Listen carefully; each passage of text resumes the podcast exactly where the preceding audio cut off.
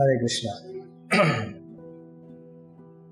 तो अगले तीन दिन तक हम लोग यहाँ पर भगवान के जन्म चर्चा करेंगे। श्रीमद भगवद गीता में भगवान कहते हैं कि जन्म कर्म चमे दिव्यम, योयम यति तत्वतः त्यक्वा देहम पुनर्जन्म नैति मामेति सुअर्जुन। तो भगवान भगवद गीता में खुद स्वयं कहते हैं कि जन्म कर्म चमे दिव्यम, जो मेरे जन्म कर्म को समझ लेता है। कैसे, क्या क्या समझता है? दिव्य है, जो इस बात को तत्वतः समझ लेता है। उसे पुनः इस भौतिक जगत में आने की आवश्यकता नहीं पड़ती। त्यक्तवा देहम पुनर्जन्म। ऐसे व्यक्ति का पुनर्जन्म नहीं होता। तो आज हम भगवान के जन्म, कर्म कैसे है? कितने अद्भुत है, इसको समझने का प्रयास करेंगे। शास्त्रों के आधार पर, विशेष करके श्रीमद भागवत पर। अगले आने वाले तीन दिन में हम लोग भागवत के दशम स्कंद के प्रथम तीन अध्याय पर चर्चा करेंगे। मुख्य रूप से तीसरा अध्याय पर, लेकिन आज हम प्रथम और द्वितीय अध्याय का सार प्रस्तुत करेंगे और कल से कल भगवान का जन्म जन्म लीला करेंगे। और इस कथा के कथा के, कथा करने के दरमियान हम जो टीकाएँ प्रस्तुत करेंगे, वो टीका है वैष्णव आचार्य की टीकाएँ है। जो पूर्व में वैष्णव आचार्य हुए हैं, उन्होंने बहुत सारे भागवत पर टीकाएँ लिखी है, जिससे कि हम लोग भागवत को अच्छी तरह से समझ सके। ये जो भागवत है, ये सुखदेव गोस्वामी और महाराज परीक्षित के बीच में जो चर्चा है, वो है श्रीमद भागवत पूर्व काल में महाराज परीक्षित नाम के एक चक्रवर्ती सम्राट थे। महाराज परीक्षित ये पांडवों के वंशज है। महाराज परीक्षित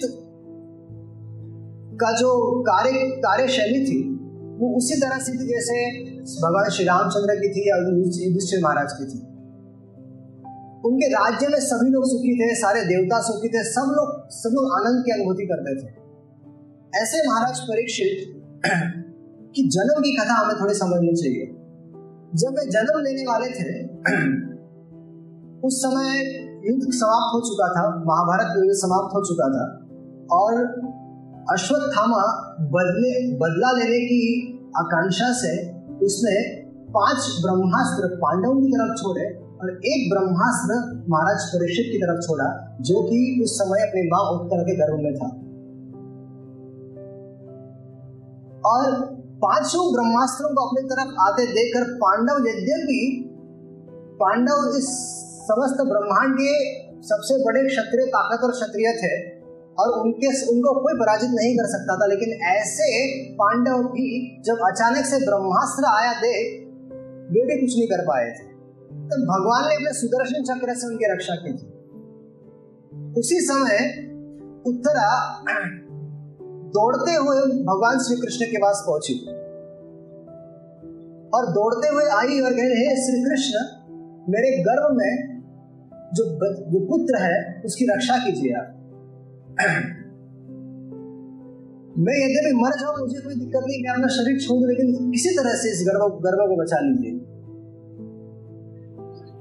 तो यहाँ पर भगवान कृष्ण ने जैसी तरह की प्रार्थना सुनी तो भगवान श्री कृष्ण ने स्वयं चक्र और गदा के साथ महाराज परीक्षित के हृदय, महाराज परीक्षित को बचाने हेतु उत्तरा के गर्भ में प्रवेश किया। कुंती महारानी के सामने भगवान उपस्थित थे और कुंती महारानी ने अन्य श्रेष्ठ वैष्णव ने देखा किस तरह से भगवान ने अपने भक्त परीक्षित को बचाने के लिए माँ के घर में प्रवेश किया। और उसकी परिक्रमा कर रहे थे। परिक्रमा करते हुए शंख और गदा से उसकी रक्षा कर रहे थे। तो बहुत सारे आचार्यों ने प्रश्न उठाया है भगवान ने पांडवों को बचाने के लिए तो सुदर्शन चक्र का इस्तेमाल किया, लेकिन परीक्षित को बचाने के लिए दो दो आयुधों को लेकर कूद गए अंदर। तो कुछ आचार्य कहते हैं कि भगवान को लगा कि अगर सुदर्शन चक्र फेल हो गया तो? वैसे सुदर्शन चक्र कभी फेल होने वाला नहीं है। लेकिन फिर भगवान को लगा सुदर्शन फेल हो गया तो गदा तो काम आएगी? इसलिए दो लोगों को लेकर थे और उन्होंने भगवान, उन्होंने परीक्षित की रक्षा की। ऐसे महाराज परीक्षित एक बार वन में भ्रमण कर रहे थे। देखिए शिकार करते हुए। अब प्रश्न उठ सकता है कि यहाँ ये जो राजा लोग थे, ये शिकार भी करते थे। प्रश्न उठ सकता है ये बड़े बड़े वैष्णव लोग अपने आप को वैष्णव बोलते हैं, हम लोग उनकी वैष्णव लेकिन शिकार भी करते थे। देखिए, आज की स्थिति अलग है, लेकिन उस समय जो लोग वानप्रस्थ लेते थे, वानप्रस्थ लेते वे लोग कहा जाते थे? वन की तरफ़ जाते थे। वानप्रस्थ आश्रम मतलब वन की तरफ़ प्रस्थान करना इसको वानप्रस्थ कहते हैं। तो वन में जाकर ये वे लोग साधुओं की संगति में जो ये बड़े बड़े राजा लोग थे या फिर साधारण प्रजा भी थी, वे लोग साधुओं की संगति में बैठकर वहाँ पर क्या करते, तपस्या करते थे, भक्ति करते थे भगवान की। और जंगल में करते थे। और जंगल जंगल में कौन रहता था? पशु, जंगली जानवर रहते थे। यदि ये जंगली जानवर यदि इन साधुओं को परेशान करेंगे तो साधु तक अपनी भक्ति कैसे कर पाएँगे? इसलिए उस क्षेत्र में जहाँ पर साधु लोग भक्ति करते थे, साधु जन भजन करते थे अपना, उस क्षेत्र को पूरी तरह से सुरक्षित रखने के लिए जंगली जानवरों से ये क्षत्रिय लोग, क्षत्रिय राजा लोग वन में जाकर शिकार करते थे। तो महाराज परीक्षित भी एक बार इसी तरह से वन में गए शिकार कर रहे थे और वहाँ पर उनको भूख और प्यास सता रही भूख और प्यास के कारण बड़े व्याकुल हो गए। तो वहाँ पर वे शमिक ऋषि जी के आश्रम में पहुँच गए। और शमिक ऋषि जी के आश्रम में जाने के बाद उन्होंने देखा कि वहाँ पर जो ऋषि ऋषि थे वो समाधि में बैठे हुए हैं। अब विचार कीजिए कि सबसे बड़ा अतिथि इस आ, उस समय तो संसार का सबसे बड़ा व्यक्ति तो महाराज परीक्षित थे राजा थे। आप विचार कीजिए कि श्रीमान नरेंद्र मोदी जी यदि आपके घर आने वाले हो तो आप क्या समाधि में ऐसा ध्यान करके बैठेंगे? तो आप तो पूरी स्वागत की तैयारी करेंगे। उसी समय जब महाराज परीक्षित वहाँ पर पहुँचे तो उन्होंने देखा ये तो ऋषि स्वागत करने के बजाय, पानी पूछने के बजाय, अरे पानी छोड़िए कम से बैठने के लिए स्थान पूछने के बजाय, ये तो समाधि समाधि का ढोंग कर रहे हैं। कि यही एक राजा की कीमत है। मैं इनके लिए यहाँ पर वन में शिकार करने के लिए आया हूँ, और मेरी इतनी कीमत है। तो महाराज परीक्षित को थोड़ा सा क्रोध आ गया। क्रोध वास्तव में सब देवों की इच्छा से हो रहा था ये प्रसंग। तो क्रोध में उन्होंने मरा हुआ सांप उस ऋषि के गले में डाल दिया। और गले में डालकर महाराज परीक्षित चले गए। जो श्रमिक ऋषि जी का जो पुत्र था, श्रृंगी, वो उसके पास किसी तरह से ये बात पहुँच गई कि तुम्हारे पिता के गले में महाराज परीक्षित ने मरा हुआ सांप डाल दिया। अब बच्चा था, सात साल का बालक था।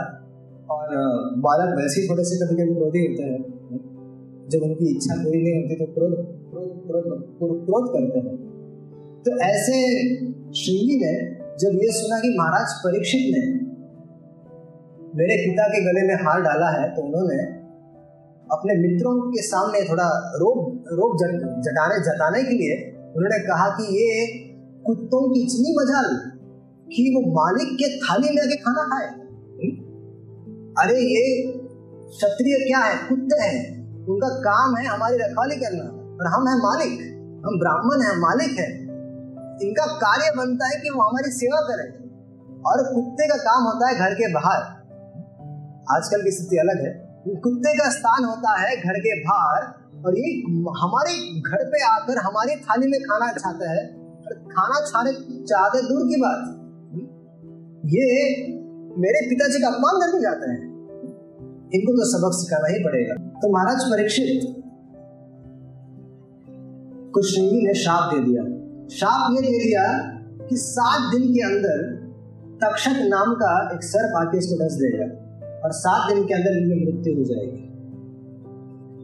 अब महाराज परीक्षित जब अपने राज्य में लौट रहे थे, उस समय विचार कर रहे थे कि मैंने वास्तव में मैंने गलती कर दी है।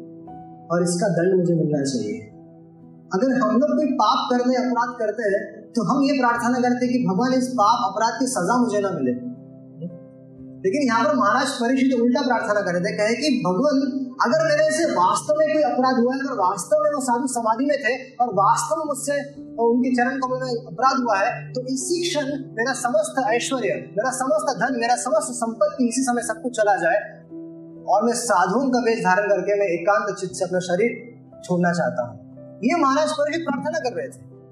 एक अपराध होने के कारण। जबकि महाराज परीक्षित एक बहुत बड़े वैष्णव थे। और जब ये सोच ही रहे थे और आपने राज्य में पहुँच चुके थे, उसी समय पीछे से उनको संदेशा आया।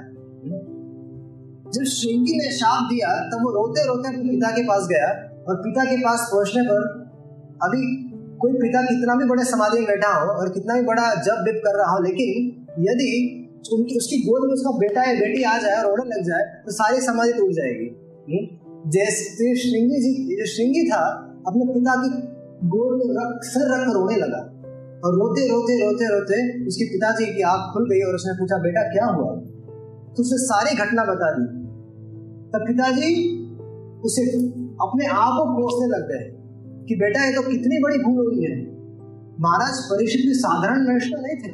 साधारण रा, साधारण राजा नहीं थे वो राजर्षि थे। वो राजा भी थे और ऋषि भी थे। पर ऐसे महाराज परीक्षित को उन्होंने शाप दे दिया। अरे महाराज परीक्षित जिसके जन्म के समय भगवान ने उस, उसकी माँ के गर्भ में जाकर उसकी रक्षा की थी ऐसे महाराज परीक्षित को तुमने शाप दे दिया। अरे जब जब बड़े बड़े, जब बड़े वैष्णवों के चरणों में हम लोग अपराध करते हैं तो हम तो नुकसान हमारा होता है। नुकसान उनका नहीं, नुकसान हमारा होता है। तो यहाँ पर श्रृंगी श्रृंगी की ये श्राप सुनकर उन्होंने तुरंत, उन्होंने एक संदेशा भेजा महाराज परीक्षित की तरफ़, कि महाराज परीक्षित आपके पास केवल सात दिन है, जो करना है कर लीजिए। तो गौरमुख नाम का शिष्य जब उनके पास महाराज परीक्षित के पास पहुँचता है तो महाराज परीक्षित सुन के दुखी नहीं होते। अगर आपको कोई आके बता दे, अगर आपका रिपोर्ट अगर आपने मेडिकल टेस्ट कराया हो, अगर आपको पता चल जाए कि आपको कैंसर है या ऐसा आपके पास मात्र एक आध दो महीने बचे हैं तो हमको दुखी हो जाएँगे। क्यों दुखी हो जाएँगे? क्योंकि हमारी इंद्रिय तृप्ति करने में बहुत बड़ी बाधा हो गई? अरे मैं पिक्चर कैसे देखूँगा? अरे मैं पार्लर कैसे जाऊँगी? अरे मैं ये कैसे करूँगी? वो कैसे करूँगी? इतने स्वादिष्ट पदार्थ कैसे खाऊँगी? हम्म? अगर मुझे दो महीने मृत्यु अगर मेरी सामने है तो मेरा मेरा तो जीवन व्यर्थ चला गया। हमारी ये स्थिति है। लेकिन महाराज परीक्षित विचार कर रहे थे कि कितना बड़ा सौभाग्य है मेरा, कि मेरे मेरे किए हुए पाप का, मेरे किए हुए अपराध का दंड मुझे तुरंत मिल गया। उसी समय, उसी क्षण, जैसे उन्होंने सुना कि मात्र सात दिन में उनकी मृत्यु होने वाली है उन्होंने अपना मुकुट उतार कर अपने पुत्र जन्मजय को दे दिया और उन्होंने साधुओं का वेश बनाकर वन की तरफ़ प्रस्थान किया। महाराज परीक्षित तो सौभाग्यशाली थे कि उन्हें कि उन्हें उनको पता चला कि सात दिन में मृत्यु होने वाली है। हमारा दुर्भाग्य यह है कि हमारी मृत्यु कब होने वाली इसका हमें पता भी नहीं है। इसलिए बहुत आवश्यक है कि हम लोग हर समय भगवान की भक्ति में रहे। कृष्ण का स्मरण करें, कृष्ण के गुण, रूप लाभों को अधिक स्मरण करते रहे। क्योंकि जिस चेतना के साथ हमारी मुक्ति होगी, हमें वैसा ही शरीर प्राप्त होगा। आगे जाके चर्चा आएगी और तो महाराज परीक्षित वन की वन की तरफ़ चले, गंगा तट की तरफ़ जाने लगे। और जैसे महाराज परीक्षित गंगा तट पर पहुँच गए, ये खबर सारे ब्रह्मांड में पहुँच गई। आज हमारे पास फेसबुक है व्हाट्सएप है बड़े बड़े आधुनिक तरीके हैं, लेकिन पूर्व काल में उन साधुओं के पास इससे भी हाई हाई फाई तरीके होते थे। मन के माध्यम से संदेश देते थे। आज गूगल ग्रुप होता है कि एक मैसेज डाल तो हज़ारों को पहुँच जाता है। उस समय एक ऋषि हज़ारों को मन के माध्यम से संदेश देता था कि अरे, महाराज, परीक्षित जीवन में घटना घटी है? ये आश्चर्य की बात नहीं है। आज हम लोग यहाँ पर मोबाइल में एक फ़ोन लगाते हैं। तो यूके फ़ोन लग जाता है। यूके में लोगों से बात हो जाती है। हा? अमेरिका में लोगों से बात हो जाती है। हम्म? एक फ़ोन जिसमें वायर नहीं है कुछ नहीं पता नहीं क्या है इसमें। लेकिन ये मनुष्य का हमारे आधुनिक टेक्नोलॉजी एडवांस टेक्नोलॉजी का नतीजा है कि आज हमारा फ़ोन है छोटा सा। उसमें से आप कहीं पे भी देश विदेश में फ़ोन लगा सकते हैं।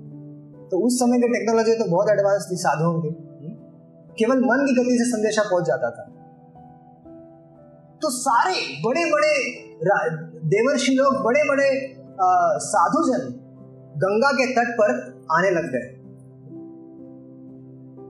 इतने बड़े बड़े महान ऋषि लोग वहाँ पर आने लग गए और महाराज परिषद गदगद हो गए कि मैं यहाँ पर मृत्यु द्वार पर बैठा हूँ, मेरी मृत्यु होने वाली है और मुझ पर कृपा करते हुए ये सारे साधुओं का समाज यहाँ पर आया हुआ है।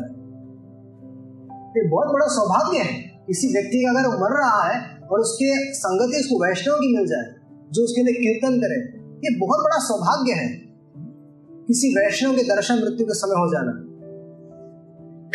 तो महाराज परीक्षित की महाराज परिषद खुशी हो रही थी ये दृश्य। ने हाथ जोड़कर सबका स्वागत किया। स्वागत करके अच्छे से आसन पर बैठाने के बाद सब सब बैठने के बाद, महाराज परीक्षित ने उन्हें दो प्रश्न पूछे। उन्होंने पूछा कि ऐसा कौन सा कार्य है साधुजनों, कि जो सदैव करना चाहिए?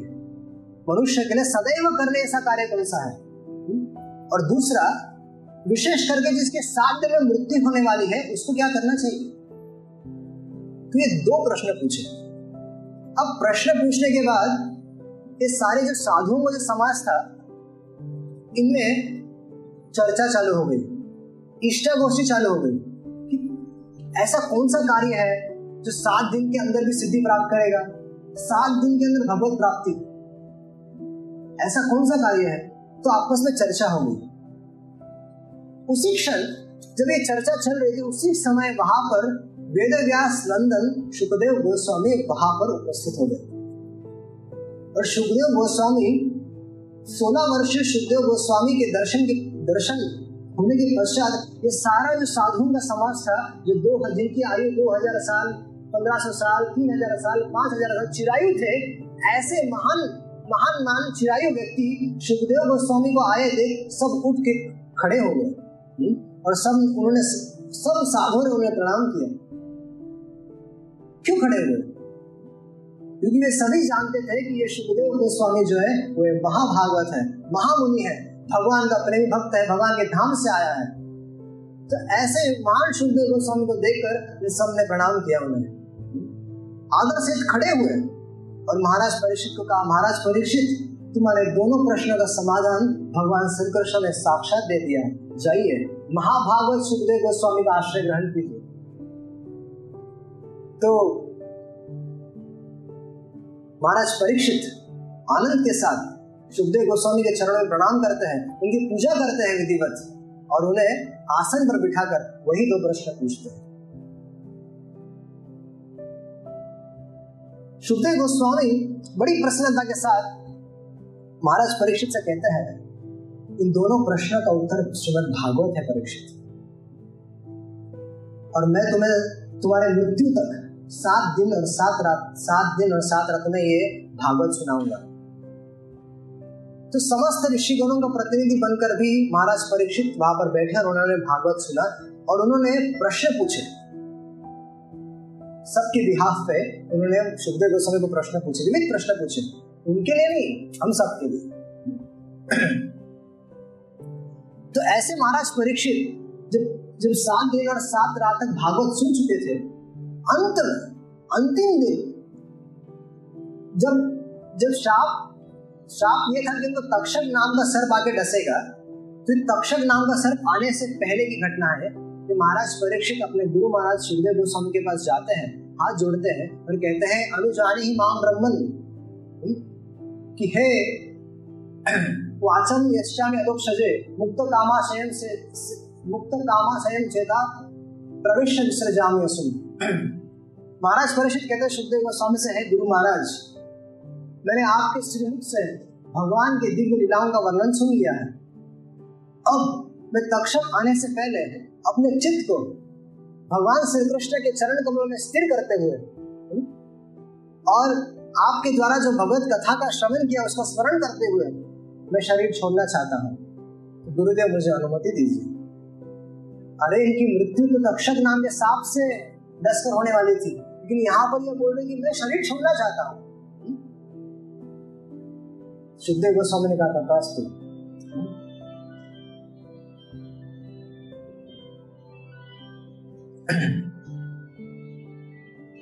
और सुखदेव गोस्वामी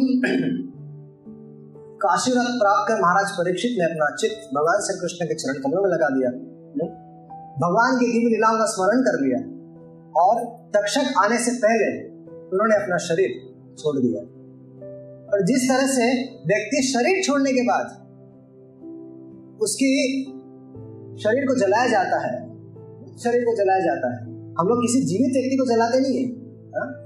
जब शरीर मर शरीर छोड़ देता है व्यक्ति, आत्मा शरीर छोड़कर चली जाती है, उस समय उसको मृत कहा जाता है, ऐसे मृत शरीर को जलाया जाता है। तो महाराज परीक्षित का शरीर छूट चुका था, वे भगवान को प्राप्त कर चुके थे, भगवान के धाम में जा चुके थे, तक्षक आया, और जिस तरह से एक मृत व्यक्ति को अग्नि जलाई जाती है, वैसे उसने अग्नि अग्नि संस्कार का कार्य कर दिया। लेकिन महाराज परीक्षित शाप शाप के पूर्ण होने से पहले ही सिद्धि प्राप्त कर चुके थे। तो ये है भागवत की महिमा। ये है ये श्रीमद भागवत है। तो हम लोग अभी परीक्षित महाराज के जीवन के चौथे या पाँचवें दिन में है। जब नौ स्कंद परीक्षित महाराज सुन चुके हैं सुखदेव गोस्वामी से, और अभी दशम स्कंद प्रारंभ होने वाला है तो उस समय महाराज परीक्षित प्रश्न पूछते हैं कि, हे सुखदेव गोस्वामी, कृपया करके बताइए कि यदु वंश में बलराम जी के साथ भगवान श्री कृष्ण ने कौन कौन सी लीलाएँ की थी? यहाँ पर बलराम जी का नाम विशेष रखा जाता है। साधारणतः लोगों को श्री कृष्ण की महिमा के बारे में पता है, लेकिन बलराम जी की महिमा के बारे में नहीं पता है। लेकिन यहाँ पर वो पूछ रहे हैं कि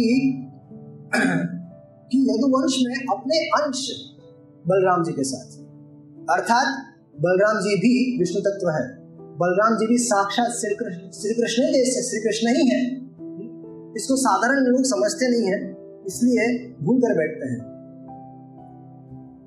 तो उन्होंने कौन कौन सी लीला की है? मैं ये मैं आपसे सुनना चाहता हूँ।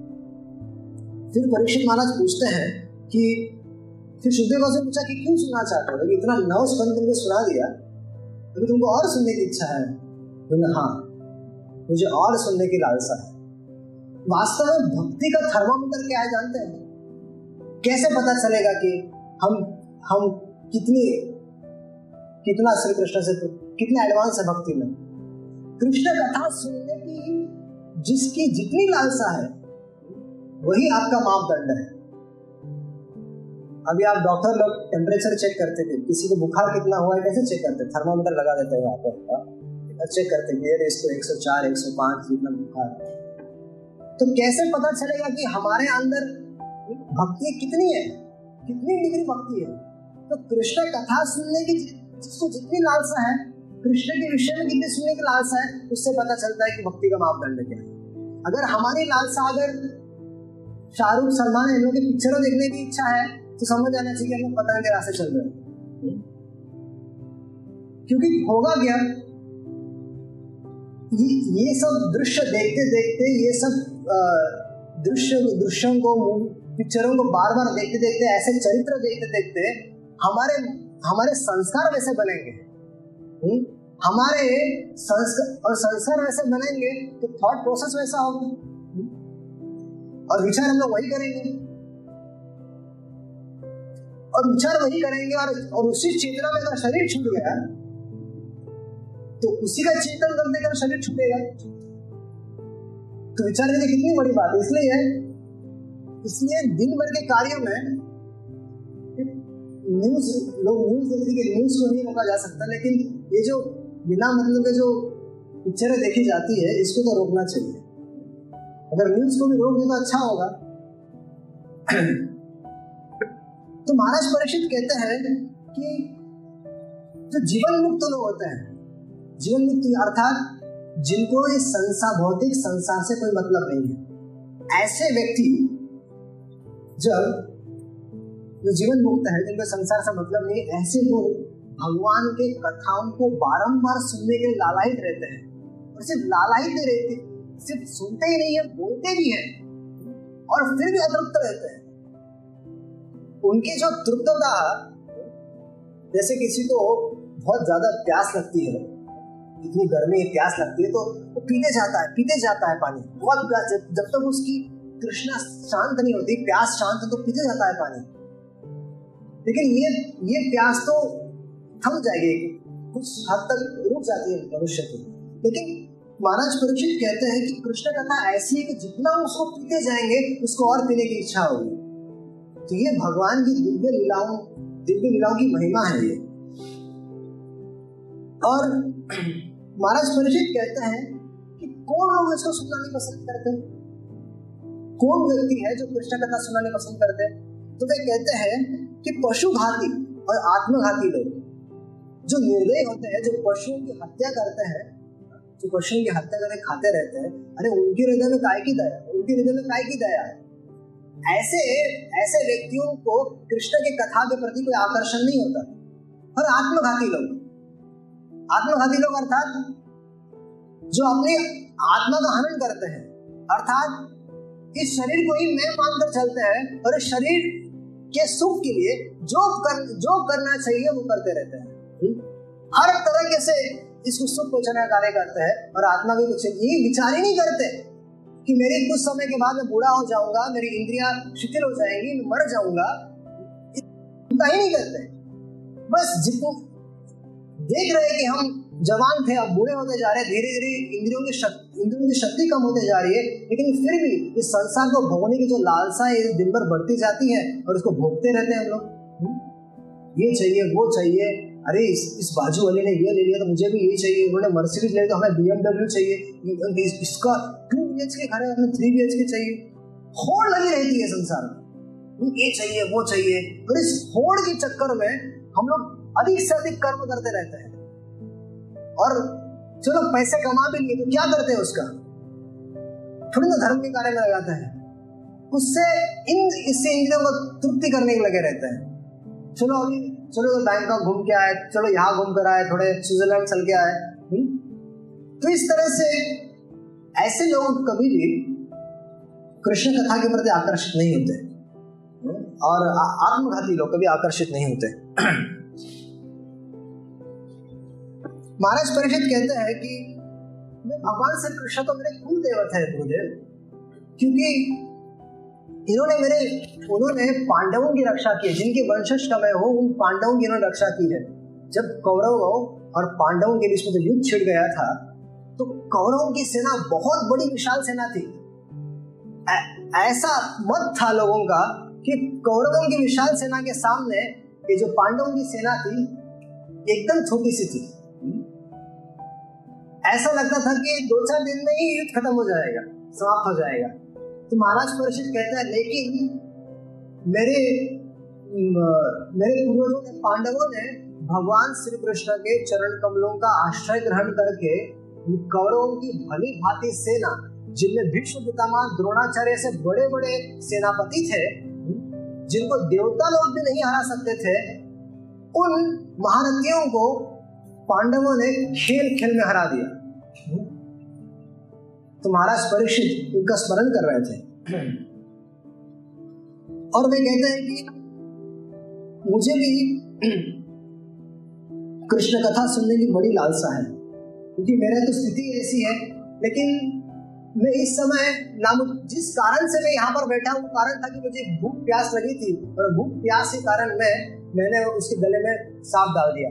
लेकिन यहाँ पर महाराज परिषद कह रहे हैं कि मुझे ना यहाँ पर खाने की कोई इच्छा है, ना पीने की कोई इच्छा है।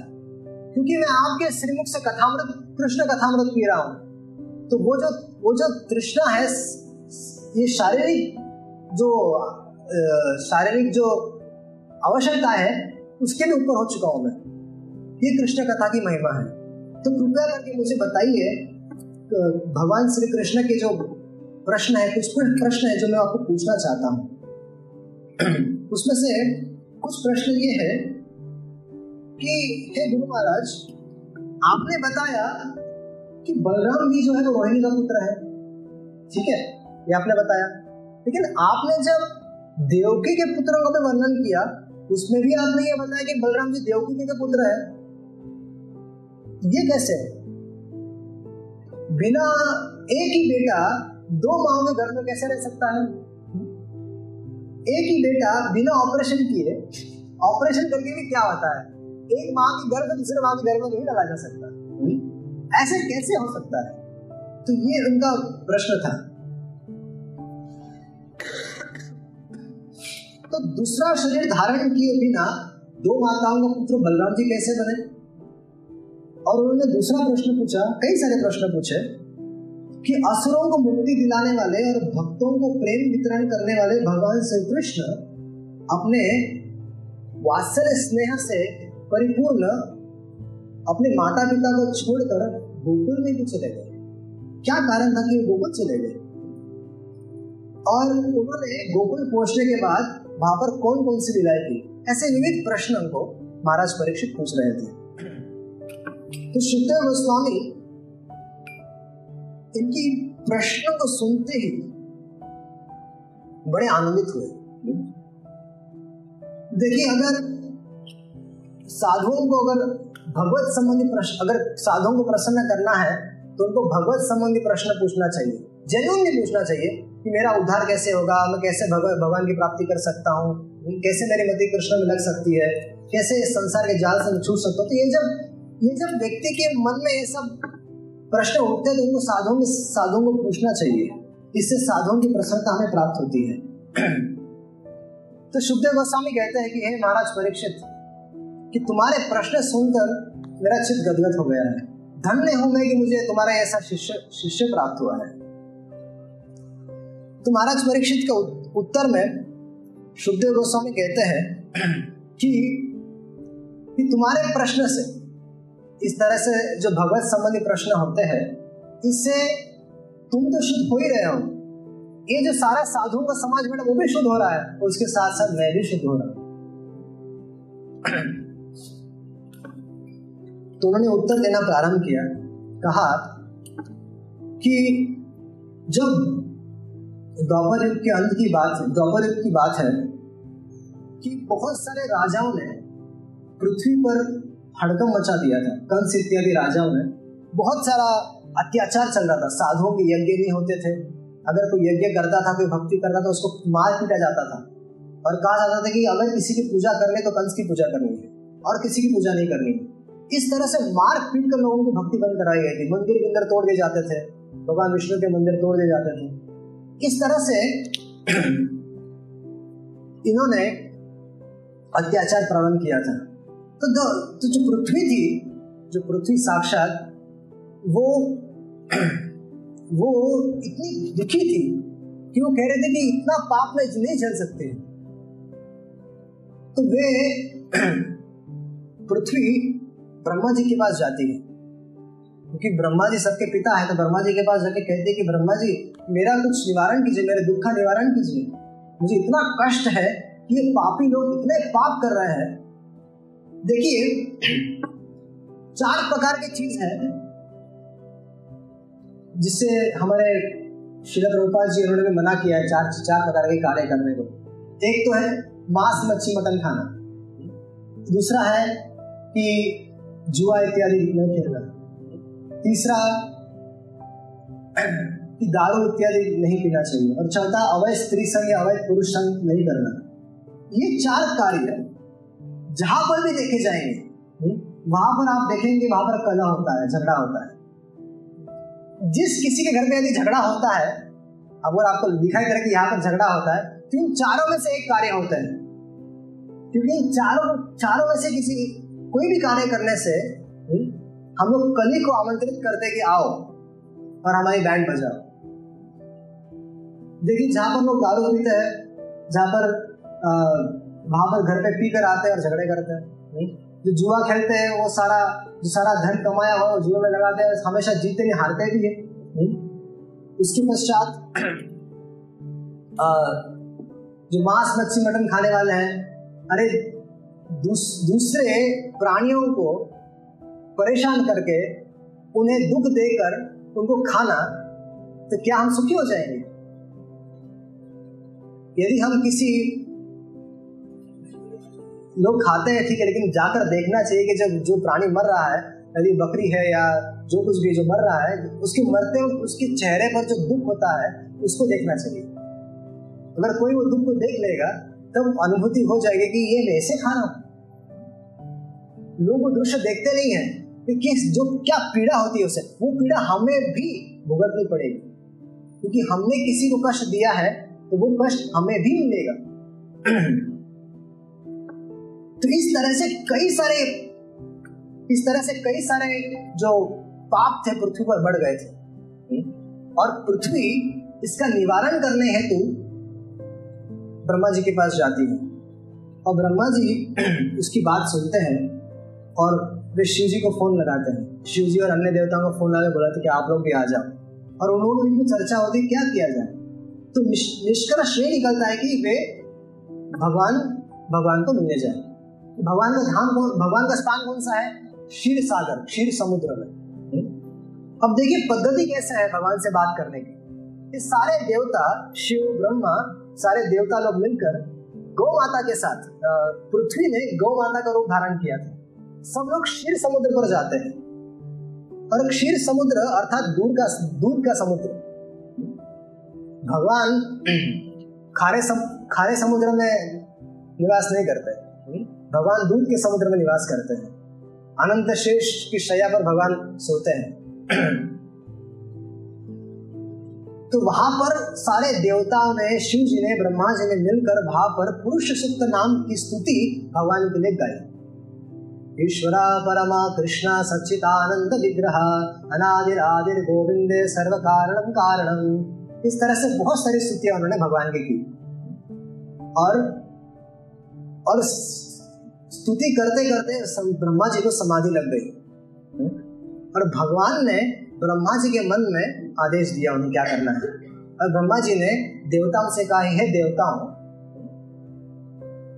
कि भगवान हमारी स्थिति को भली भांति जानते हैं क्योंकि वे ईश्वर और उन्होंने हमारे लिए कुछ सेवा कार्य दिया है। तो उसे ध्यान पूर्वक सुनिए और शीघ्र आदि शीघ्र इस कार्य को कीजिए।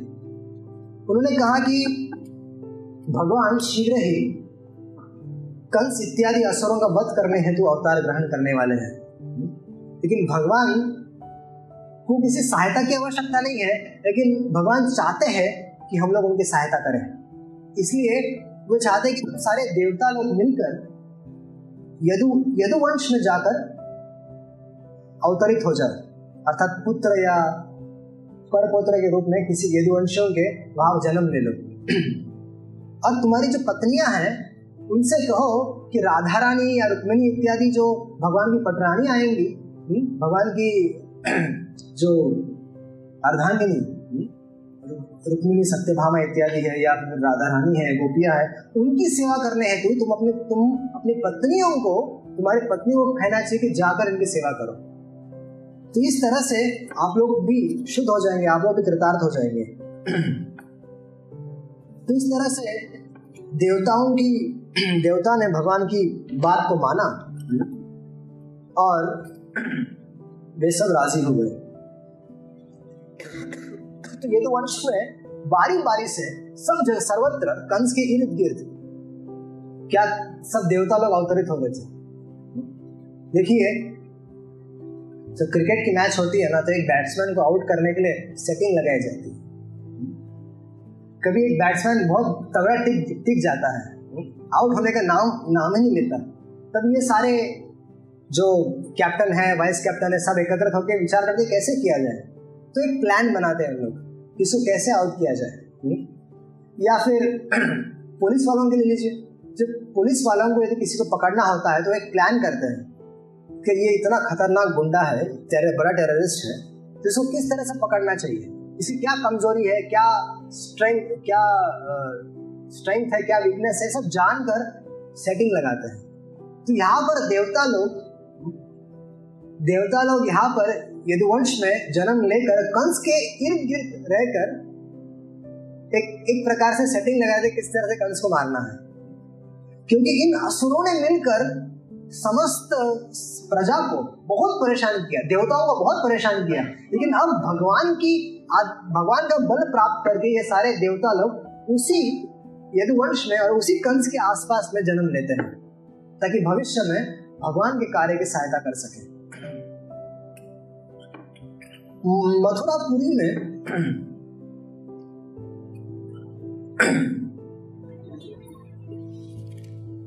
प्राचीन काल में यदुवंशियों के राजा थे शूरसेन जी।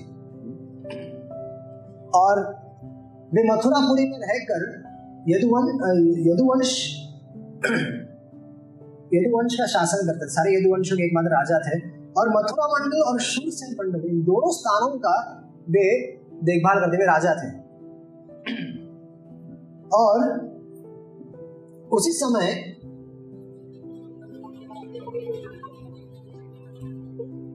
जो सूर्यसेन थे, इनके पुत्र थे वसुदेव जी। इनके विवाह का समय हो गया था, इसलिए इनका विवाह देवक की पुत्री देवकी के साथ हो गया। और उस समय कंस जो था यद्यपि राक्षस तो कंस जैसा स्वभाव तो असुरी स्वभाव का ही है, लेकिन फिर भी वो असुरी स्वभाव का कंस, जब उसने देखा कि मेरी चचेरी बहन देवकी का विवाह हो गया वसुदेव जी से, वसुदेव जी उनके मित्र थे, कंस का मित्र था। तो अपने मित्र के विवाह में अगर वो अगर घोड़ा घोड़ा गाड़ी चला भी ले तो उससे कोई आपत्ति नहीं थी। तो कंस यद्यपि क्रूर था, असुर था, और सब सबको सताया करता था, लेकिन फिर भी ऐसा कंस अपने देव की, अपनी बहन, चचरे बहन का जब हुआ था तो खुद उसका रथ हाक रहा था और उसे वसुदेव जी के घर ले जा रहा था। ठीक उसी समय, जब ये कार्य हो रहा था, उसी समय देवताओं ने आकाशवाणी कर दी। हँसते हुए कहा कि, अरे, मूर्ख कंस तो कितना बड़ा मूर्ख है रे। जिसका पुत्र, जिसका आठवां पुत्र तेरा वध करने वाला है तो उसी के रथ को हाक रहा है। धन्य है तो कंस और और कंस को देवताओं की बात पर पूरा विश्वास था। उसको पता था कि देवता लोग झूठ नहीं बोलते। मनुष्य झूठ बोलते हैं, असुर भी झूठ बोलते हैं। लेकिन देवता लोग कभी झूठ नहीं बोलते। इसका अर्थ है कि देवताओं की देवताओं ने आकाशवाणी की तो सत्य है कि देवकी का आठवां पुत्र मेरा वध करेगा ही करेगा। अब कंस का वास्तविक स्वरूप बाहर आ गया। तुरंत उसे तलवार निकाल ली और जिस अपनी देवकी का रथ हाक रहा था, बस उसके पति के सामने उसके केशों को पकड़ लिया और तलवार उठाकर बस सर काटने ही वाला था। तब तक वसुदेव जी ने हाथ जोड़ दिया और कहे कि हे कंस हे कंस, हे भोजवंश होनार वंशधर, हे महान कंस, तुम्हारी कीर्ति, तुम्हारा यश सर्वत्र फैला हुआ है। अब आप समझ, अब आप सोचेंगे कि क्यों ऐसा कहा जा रहा है? कंस की तो कोई कीर्ति थी नहीं, सब अपकीर्ति सब जगह फैली, सब डरे हुए थे। देखिए, काल समय परिस्थिति अनुसार कार्य हो रहा है। वसुदेव जी की पत्नी नवविवाहिता पत्नी, संकट में उसके प्राण जाने वाले हैं। उस समय ऐसी स्थिति में यदि वो कंस को ग्लोरिफिकेशन कर भी दे तो कोई गलत नहीं है। किसके लिए? हेतु क्या था? अपनी पत्नी को बचाना था। तो कंस तो वसुदेव जी ने कहा कि कंस, आप बड़े शूरवीर हो। आपके गुणों की सराहना तो देवता लोग करते हैं। सब जगह आपके गुणों का बखान होता रहता है। और आप इस समय ऐसे ऐसे महान कंस आज अपने ही बहन का वध करने जा रहे हैं। वो भी उस दिन, जिस दिन उसका विवाह हुआ है, अरे उसके मंगल चिन्ह तक नहीं उतरे हैं। हे कंस, आप उसका वध करने जा रहे हैं। तो कंस, थोड़ा सा थोड़ा सा पॉज ले लिया उसने। कार्य को तलवार नीचे नहीं रखी उसने। ना उसके देवकी ने देवकी के बाल छोड़े उसने। वो थोड़ा सा पॉज ले लिया वसुदेव की बात को ध्यान से सुनने लगा। वसुदेव जी ने कहा कि कंस जाता से ही ध्रुव मृत्यु ध्रुवम जन्म मृत्यु से चल अरे जिसने जन्म लिया है कंस, उसकी मृत्यु निश्चित है। अरे मैं क्या, आप क्या? अरे ये सारे यदुवंशी, सारे भोजवंशी जितने सारे लोग हैं यदि किसी ने जन्म लिया है तो उसको मृत्यु निश्चित है। क्यों, डॉक्टर साहब? मृत्यु निश्चित है ना? क्या डॉक्टरों के पास कुछ फॉर्मूला है? मृत्यु निश्चित है। हुँ? और मृत्यु के बाद क्या? इस शरीर के अनुसार जैसा कर्म व्यक्ति करता है, उसके अनुसार उसका अगला शरीर उसको मिलता है। तो जैसा कर्म किया होगा, उसके अनुसार कंस उसे अगला शरीर प्राप्त होगा। तुम आज मरो या सौ साल के बाद मरो कंस तुम्हें मरना ही है, मुझे भी मरना है। तो इस भय किस बात का? तुम भयभीत क्यों हो?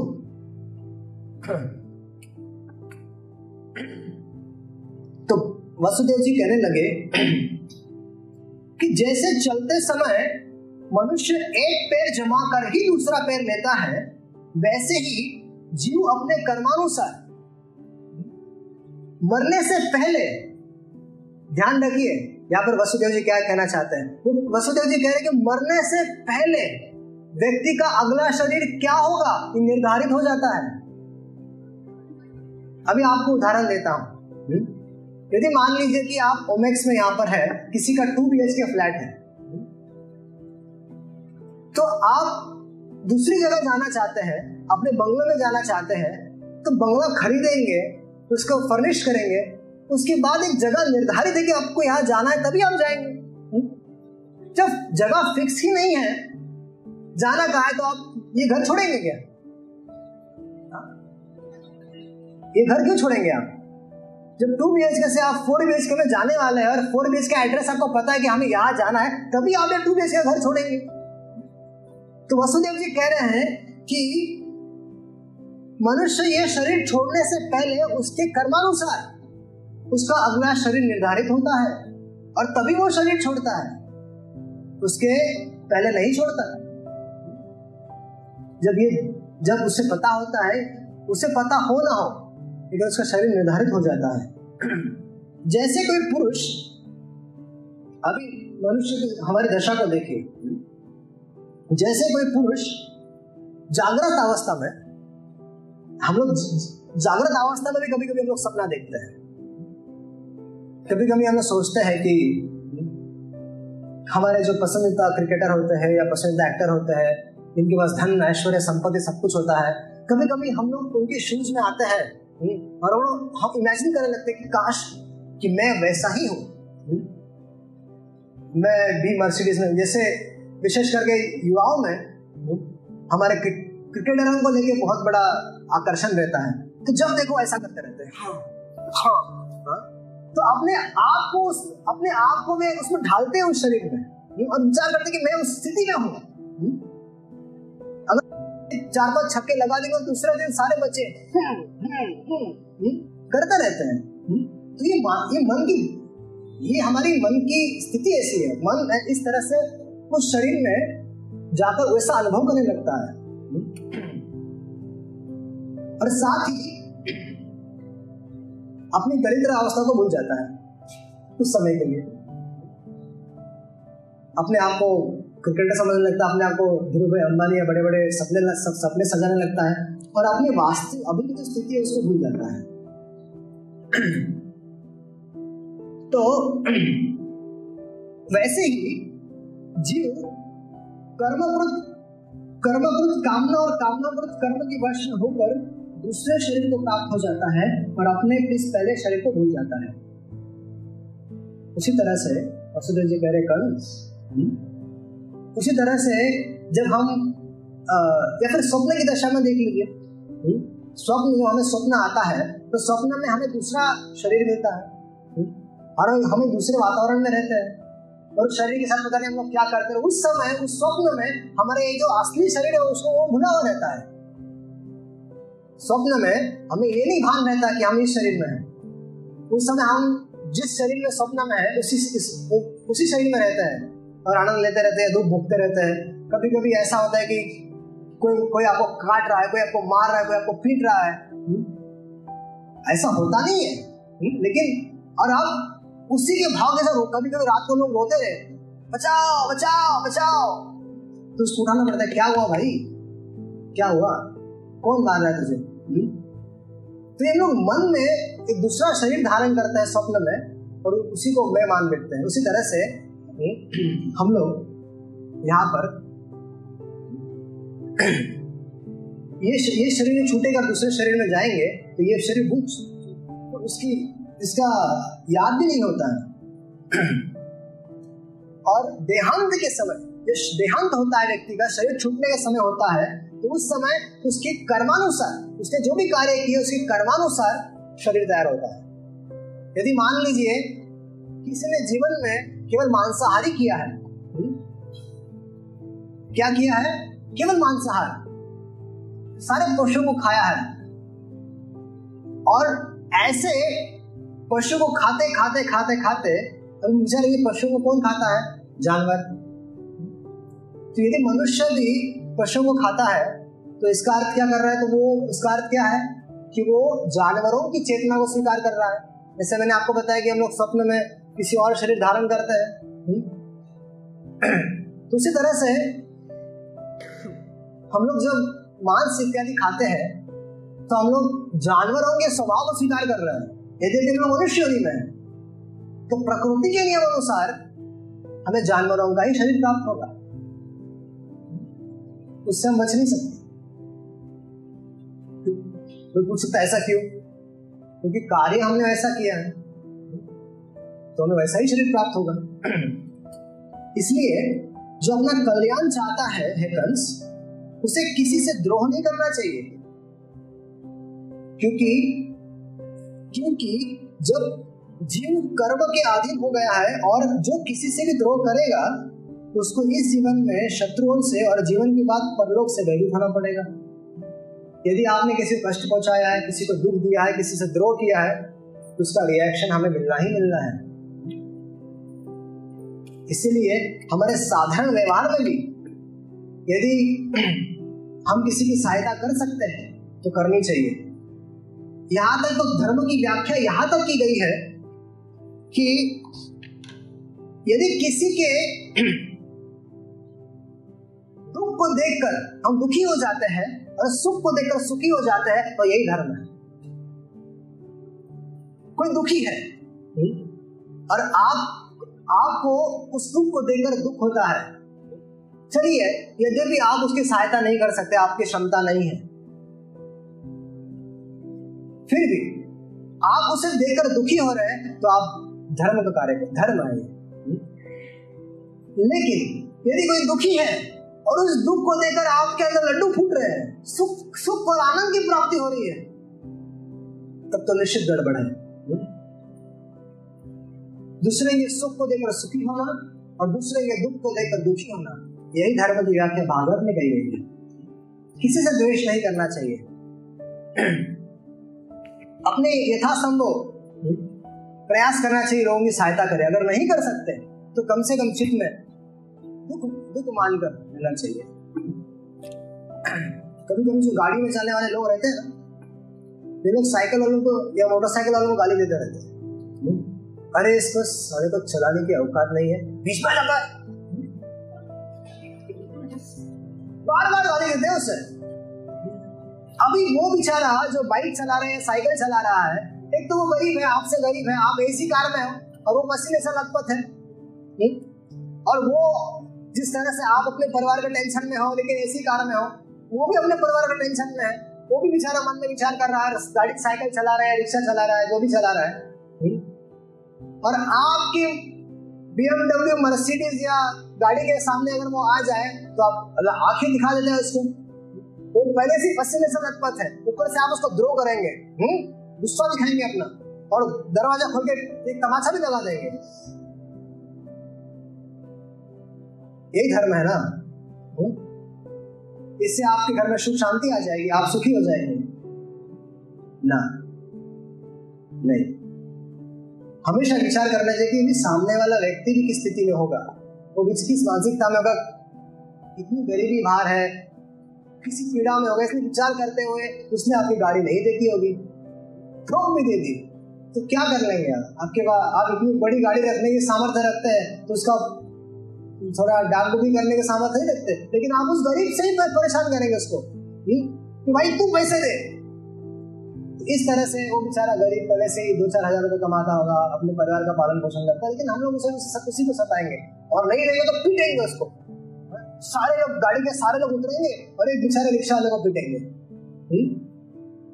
तो ये शास्त्र मना करता है। शास्त्र वसुदेव जी कहते हैं कि द्रोह नहीं करना चाहिए। अगर हम लोग द्रोह करते हैं, इस तरह से द्वेष करते हैं, किसी को मारते पीटते हैं तो हमें उसका फल भुगतना पड़ेगा। हम भी उसी स्थिति में आएँगे। और हमें भी प्रकृति के नियम अनुसार ऐसा दंड मिलेगा। तो हमें दिन, दिनचर्या के कार्यों में भी हमें ध्यान ध्यान देना पड़ता है। तो इस तरह से वसुदेव जी कंस को बड़ी बात सब कुछ समझा रहे थे। लेकिन कंस जो था तो कंस तो असुर था। वो तो सज्जन था नहीं, दुर्जन था। तो कंस सब कुछ सुनने के बाद भी वो नहीं समझ रहा था। और वसुदेव जी समझ गए कैसे समझेंगे? कंस कुछ बोल नहीं रहा था। लेकिन कंस की हरकत क्या थी? उसको वो अब भी लाल लाल हो रहा था। और उसका उसका जो निर्णय था देवकी को मारने का, वो वैसा ही था। तो वसुदेव जी ने मन में विचार किया कि मुझे किसी ना किसी तरह से मुझे अपनी पत्नी को बचाना है। देखिए अगर कोई मरीज़ है हॉस्पिटल में है, हमारे परिवार का कोई व्यक्ति है हॉस्पिटल में बीमार है तो हमें पूरी की पूरी क्षमता के साथ उसे बचाने का प्रयास करना चाहिए। लेकिन फिर भी ना बचे। तब तो जीव उसका प्रारंभ है। लेकिन हमें प्रयास तो पूरा करना चाहिए। अगर प्रयास पूरा नहीं किया, तब तब गलत बात है। लेकिन प्रयास पूरा किया जाए, तब आप उस बात से, वो आपको बात नहीं लगेगी। तो यहाँ पर वसुदेव जी विचार कर रहे हैं कि मुझे पूरा प्रयास करना चाहिए कि मुझे अपनी पत्नी देवकी को बचाने का इस समय तो वसुदेव जी विचार करते हैं कि क्या करना चाहिए मुझे। तो वे कहते ठीक है। और वे कहते हैं, कंस से, कंस, तुम्हें आकाशवाणी ध्यान से सुनी ना? हाँ सुनी। तो उसने क्या कहा था कि देवकी का आठवां पुत्र तुम्हारा वध करेगा। देवकी तो वध नहीं ना करेगी। देवकी वध करने वाली तुम्हारी नहीं। देवकी का आठवां पुत्र। हम्म, पहला दूसरा तीसरा आठ साल के बाद जो पुत्र जन्म लेगा मान लो हर साल पुत्र हुआ तो चलो लो मैं तुम्हें वचन देता हूँ कंस कि मुझे जो भी संतान प्राप्त होगी वो तुम्हें लाकर दे दूँगा मैं। तो देखिए वसुदेव जी धर्मनिष्ठ व्यक्ति थे। कंस के मंत्री थे, कंस के पास रहते थे, लेकिन फिर भी वसुदेव जी धर्म, धर्मनिष्ठ व्यक्ति थे और उनकी ख्याति थी कि ये अगर कुछ बोलते हैं तो ये पूरा करेंगे। कंस को वसुदेव जी के स्वभाव का पता इसलिए था क्योंकि वसुदेव जी उसके मित्र भी थे, मंत्री भी थे। तो मित्र होने के नाते एक दूसरे का स्वभाव, एक दूसरे को पता होता है। तो कंस को वसुदेव जी का स्वभाव पता था। पर जब वसुदेव जी ने ये कहा कि देखो कंस, मैं तुम्हें वचन देता हूँ कि तुम्हें सारे के सारे पुत्र लाके सौंप दूँगा तो देवकी को जाने दो। क्योंकि देखो यदि एक तो ये नवविवाहिता है। पहला दिन है इसका विवाह का। और ये तुम्हारी बहन, छोटी बहन तुम्हारे पुत्री के समान है। तुम कैसे विचार कर सकते हो मारने का इसे? इसलिए तुम इसे छोड़ दो। तब जी की बात, इस बात को मान करके ये सारे पुत्र लाके मुझे दे देंगे, इस पर पूर्ण विश्वास करते हुए कंस ने देवकी और वसुदेव को छोड़ दिया। कंस जानता था कि वसुदेव झूठे नहीं है, इसलिए छोड़ दिया उन्होंने। तो समय समय आने पर देवकी ने हर साल एक एक पुत्र को जन्म दिया। और जो प्रथम जो पुत्र हुआ, उसका नाम था कीर्तिमान। आप कोई प्रश्न पूछ सकते हैं कि नाम भी रख दिया वसुदेव जी ने? मैं अपने बेटे को लेकर रिसेंटली हॉस्पिटल गया था, एक साल का मेरा बेटा है, भरत नाम उसका। तो वहाँ पर जब मैं हॉस्पिटल में सब आश्चर्यचकित हो गए कि आपने अपने बेटे का नाम रख दिया। हाँ? हाँ एक साल हो गया तो एक साल तक आप क्या नाम से पुकारेंगे उसे? हा? तो नाम तो रख, रखना ही पड़ता नाम रख दिया। तो उसी तरह से लोग प्रश्न पूछ सकते कि अरे अभी एक रात बस जन्म लिया और वसुदेव से नाम जी नाम रख दिया पता तो चले। आने वाले लोगों की कंस कितना क्रूर था उसने कैसे इस बच्चों की हत्या की है? तो नाम होगा तो अच्छा होगा तो कीर्तिमान नाम रखा उसका वसुदेव जी को डर रहता था हमेशा। कंस का नहीं वसुदेव जी को डर लगता कि मैंने जो कंस को जो वचन दिया है, मैंने कंस को क्या वचन दिया कि मैं अपने सारे पुत्रों को लाकर दे दूँगा तो मुझे ये वचन पूरा करना है। अब विचार कीजिए कि किसी पिता के लिए किसी कितनी बड़ी बात होती है कि उसे, उसके घर पे पुत्र जन्म ले। और विचार कीजिए कि उस पुत्र को लेकर उसे ऐसे व्यक्ति के पास जाना है जो उसे मार डालेगा। विचार कीजिए कि उस पुत्र को लेकर उसे कत्तल खाने जाना है और कत्तल खाने में कोई उसे मार डालेगा तो ऐसी स्थिति थी। लेकिन वसुदेव जी को अपने वचन को पूरा करना था। कुछ भी हो जाए, जो जो श्रेष्ठ व्यक्ति होता है उसको उसको किसी भी दशा में, हर दशा में उसको अपने वचनों को पूरा करने की बड़ी इच्छा होती है। तो उसके वचन खाली नहीं होने चाहिए। सत्य संत पुरुष। ऐसा कहा जाता है कि जो सत्य जो सत्य को मानने वाले लोग हैं, जो सत्य जो हमेशा सत्यनिष्ठ रहते हैं, ऐसे पुरुषों में बड़ा बड़ा कष्ट उठाकर भी अपने दिए हुए वचन को पूरा करने की इच्छा होती है। कि इससे ये बहुत बड़ा बल है वास्तव में। ईमानदारी। ईमानदारी, जैसे एक उदाहरण दे रहा हूँ, ईमानदारी बहुत बड़ा बल है। जो ईमानदार रहता है, वो किसी से भयभीत नहीं होता। और जो चोरी करता है, वो हमेशा भयभीत रहता है।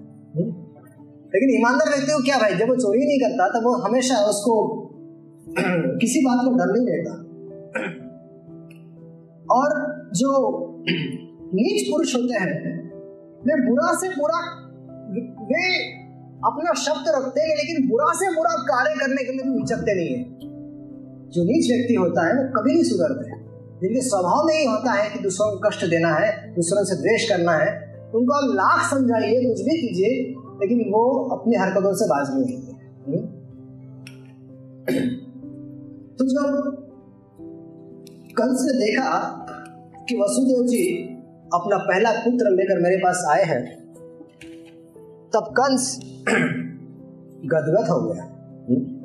कहने लगा कि, वाह रे वाह वाह रे वसुदेव, वाह मैंने तो आपके आपके बारे में मैंने सुना तो है, देखा भी है। लेकिन इतना अद्भुत पराक्रम आपका कि आप अपने जन्मजात बेटे को, जिसके 24 घंटे तक नहीं हुए, आप उसको मेरे पास सौंप पाए। कि ये जानते हुए कि मैं उसको मारने वाला हूँ। धन्य है वसुदेव, वाह, धन्य है वसुदेव। जाइए, वसुदेव जी, जाइए। मैं आपको क्षमा कर देता हूँ। चले जाइए। क्योंकि आकाश ने ये कहा था कि मुझे आठवें पुत्र से, आपके आठवें पुत्र से मुझे भय कि पहले को क्यों मारूँगा बिना मतलब का? जब आठवां होगा तब मैं देख लूँगा। इसको आप ले जाइए। यद्यपि वसुदेव जी को एक प्रकार से आनंद हो रहा था कि, कि, कि कंस इतना दयालु कैसे बन गया? और जब वो जा रहा था वसुदेव जी जा रहे थे अपने बेटे को लेकर जा रहे थे फिर से फिर से कारागृह जा रहे थे उस समय वसुदेव जी को विश्वास नहीं हो रहा था। क्योंकि असुरी प्रवृत्ति वाले जो लोग रहते हैं, वे थोड़े समय के लिए अच्छे बनने का नाटक करते हैं, लेकिन वो फिर से अपने स्वभाव में आ जाते हैं और फिर से वही कार्य करते हैं जिसके लिए उनकी जिसके लिए उनकी निंदा होती आई है। इसलिए ये असुरी प्रवृत्ति जो लोग होते हैं, उनसे बहुत बच के रहना चाहिए। क्योंकि उनका क्योंकि व्यक्ति का स्वभाव तभी बदलेगा जब व्यक्ति भगवान की भक्ति करेगा। अन्यथा अगर किसी व्यक्ति का ये स्वभाव है कि वो मारता है, काटता है दूसरों को लूटता है तो ये स्वभाव उसको बदल ही नहीं सकता। क्योंकि कोई उपाय ही नहीं है संसार में कि वो ऐसे व्यक्ति का स्वभाव बदल जाए, केवल एक सिवाय भक्ति के। अगर ऐसा व्यक्ति भक्ति करने लगता है तो भगवान की भक्ति के बल पर, भगवान का नाम जप करने के बल पर, भगवान के नाम के संपर्क में आने के बल पर उसका हृदय पवित्र हो जाता है, उसमें दया उसमें दया दया आती है? उसमें उसके हृदय में जीव के प्रति दया उत्पन्न होती है। तो केवल ऐसा व्यक्ति, ऐसा खल व्यक्ति तभी सुधर सकता है जब वो भगवान की भक्ति करने लगता है। अगर वो व्यक्ति भगवान की भक्ति नहीं करता तो समझ जाइए कि उसकी उसकी खलता में कोई बदलाव नहीं आ सकता। गारंटीड है वो। संभव नहीं है उसकी खलता में कोई बदलाव आ जाए। वो थोड़े समय तक नाटक करेगा, कपट करेगा। लेकिन अवसर मिलते ही अवसर प्राप्त होते वो फिर से अपनी स्वभाव दिखा देगा। लेकिन ऐसा पापी व्यक्ति, ऐसा क्रूर व्यक्ति यदि भगवान की भक्ति में लग जाए, भगवान की भक्ति करे, भगवान को प्रणाम करे हम्म? तो ऐसा व्यक्ति का भी हृदय परिवर्तन हो सकता है। ये भगवान की भक्ति की महिमा है। भागवत में कई ऐसे उदाहरण हैं। जैसे अजामिल नाम का एक व्यक्ति था, ब्राह्मण था। उसने अपनी सती स्त्री को छोड़कर एक वैश्य के पीछे आसक्त हो गया। और इस तरह से आसक्त हो गया कि कि चौबीसों घंटे उसकी उसकी सेवा शुश्रूषा में लगा रहता था। जो वो वैश्या बोलती थी, वो वो करता था। और इतना आसक्त था, इतना आसक्त था कि वेश्या के अन्य पुरुषों से जो उसको पुत्र हुए थे, वो ये अजामिल नामक जो ब्राह्मण था, वो उस वेश्या के पहले के पुत्रों को संभालता था। और उनके लिए जो कष्ट उसको उठाना पड़े, वो कष्ट उठाता था ऐसा पापी अजामिल को जब दसवां पुत्र हो रहा था, उस समय साधुओं के, साधु लोग उसे घर पे आए थे और उनके उनके कहने पर उसने अपने बेटे का नाम नारायण रख दिया। और जब मृत्यु आ रही थी अजामिल की तो अजामिल मृत्यु के समय उसने अपने पुत्र का नाम पुकारा। जो सबसे छोटा पुत्र होता है ना, उस पर सबसे ज़्यादा आसक्ति होती है। जैसे हमारे घर परिवार में देखिए, जो अगर किसी को नाती पोता हो जाता है तो सारे का सारा ध्यान उसी में रहता है और बाकी सबके प्रति प्रेम कम हो जाता है। मतलब सारा का सारा प्रेम उसी की तरफ़ जाता है। उसी को उठाना, उसी को खिलाना, उसी को पिलाना, सब कुछ उसी में होता है। वही चौबीसों घंटे ध्यान में रहता है। तो आजामिल के जीवन में सब कुछ उनका बेटा उसका बेटा नारायण ही था। तो वो दिन भर यही बोलते कि नारायण इधर आओ नारायण उधर आओ। नारायण खेलो नारायण खाओ नारायण पियो। अरे नारायण तुम ये करो नारायण तुम वो करो। तो चौबीसों घंटे नारायण नारायण नारायण नारायण आजा में जप, जपता रहता था। और जब मृत्यु के समय आया जब मृत्यु का समय आया तो यही आजा में जिस, जिसने हज़ारों अलग विविध प्रकार के पाप करके बैठा था और ऐसा आजा जब मर रहा था तो यमराज जी ने तीन दूतों को भेज दिया। जाओ इसको ले आओ। साधारणतः एक ही दूत आता है, लेकिन क्योंकि अजामिल ने काया वाचा कर्मना शरीर, मन और अपने कार्य के माध्यम से सारे पाप करके बैठा था, इसलिए बॉडी माइंड एंड एक्शंस इसलिए यमराज जी ने तीन दूतों को भेज दिया। और जब अजामिल ने यमदूतों को देखा तब अजामिल डर गए क्योंकि क्योंकि जो यमदूत रहते हैं वो शाहरुख सलमान जैसे हैंडसम नहीं होते हैं। वो बहुत भयावह रहते हैं। उनको देख कर ही लोग मलमूत्र त्याग देते हैं।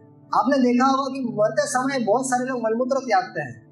उसका कारण है कि वे लोग यम यमदूतों के दर्शन करते हैं। यमदूतों को दर्शन करके उनको भय हो जाता है और भय के कारण वो अपना मलमूत्र त्याग देते हैं। तो ऐसे अजामिल की ये स्थिति हुई थी और उसने यमदूतों को देखते ही उसने कहा कि, नारायण आह, हे मेरे बेटे नारायण आओ। तो जैसे अजामिल ने अपने बेटे नारायण को पुकारा, वहाँ पर तुरंत भगवान विष्णु के दूध धमक पड़े। अब कोई पूछ सकता है कि भगवान विष्णु के दूध कहाँ से आ गए? अरे भाई, ये नारायण अपने बेटे का नाम अवश्य जप रहा था। लेकिन नारायण नाम किसका है? भगवान विष्णु का। भगवत गीता में क्या कहा है? जो अंत में मेरा स्मरण करते हुए शरीर छोड़ता है वो अंत मुझे प्राप्त होता है। तो भगवान विष्णु के दूत, जब भगवान विष्णु के दूतों ने जब ये देखा कि अजामिल हमारे स्वामी का नाम ले रहा है तो उसकी रक्षा करने के लिए वहाँ पर चार भगवान के पार्षद पहुँच गए। और उसी समय वहाँ पर यम दूतों ने अजामिल के गले में पास, जो रस्सी पास था, वो डाल दिया था उसके शरीर, आत्मा को शरीर से अलग कर रहे थे। हमारा हमारे शरीर के प्रति इतनी आसक्ति होती है, इतनी आसक्ति होती है कि हम लोग इस शरीर को छोड़ना ही नहीं चाहते। नहीं छोड़ना चाहते। क्यों? हम लोग इतने आसक्त हैं इसमें। देखिए, शरीर बुरा हो जाएगा, शरीर किसी काम का नहीं होगा, फिर भी हम इस शरीर को नहीं छोड़ना चाहते। नहीं छोड़ना चाहते। और इसलिए यमदूत जो थे वो अजामिन की अजामिन की उस आत्मा को उसके, उसके शरीर से अलग कर रहे थे और उसी समय वहाँ पर विष्णु तो धमक पड़, धमक पड़े और उन्होंने सुदर अपने उन, अपने उनके पास सुदर्शन था उससे उसका यम यमपाश काट दिया अजामिन को बचा दिया। फिर विष्णु और यमदूतों में चर्चा हुई। यमदूत कहते हैं कि अजामिन तो पापी है महापाप है। अरे इसके जैसा पाप तो इसके जैसा पाप तो संसार में किसी ने किया ही नहीं है। विष्णुदूत बोलने लगे तो मैं तो महात्मा है। आप लोग पापी कह रहे हैं लेकिन ये तो महात्मा है। इसने भगवान का आश्रय ग्रहण किया है और अपने सारे पाप धोकर बैठा हुआ है। और आप उसको पापी कह रहे हैं। क्या? आप लोग इस पापी अजामिल को जिसने वैश्या का संग किया है जिसने तरह तरह के पाप करके बैठे जिसने लोगों की हत्याएँ की है जिसने हम्म, दुराचार से पैसे कमाए, अपहरण किया है।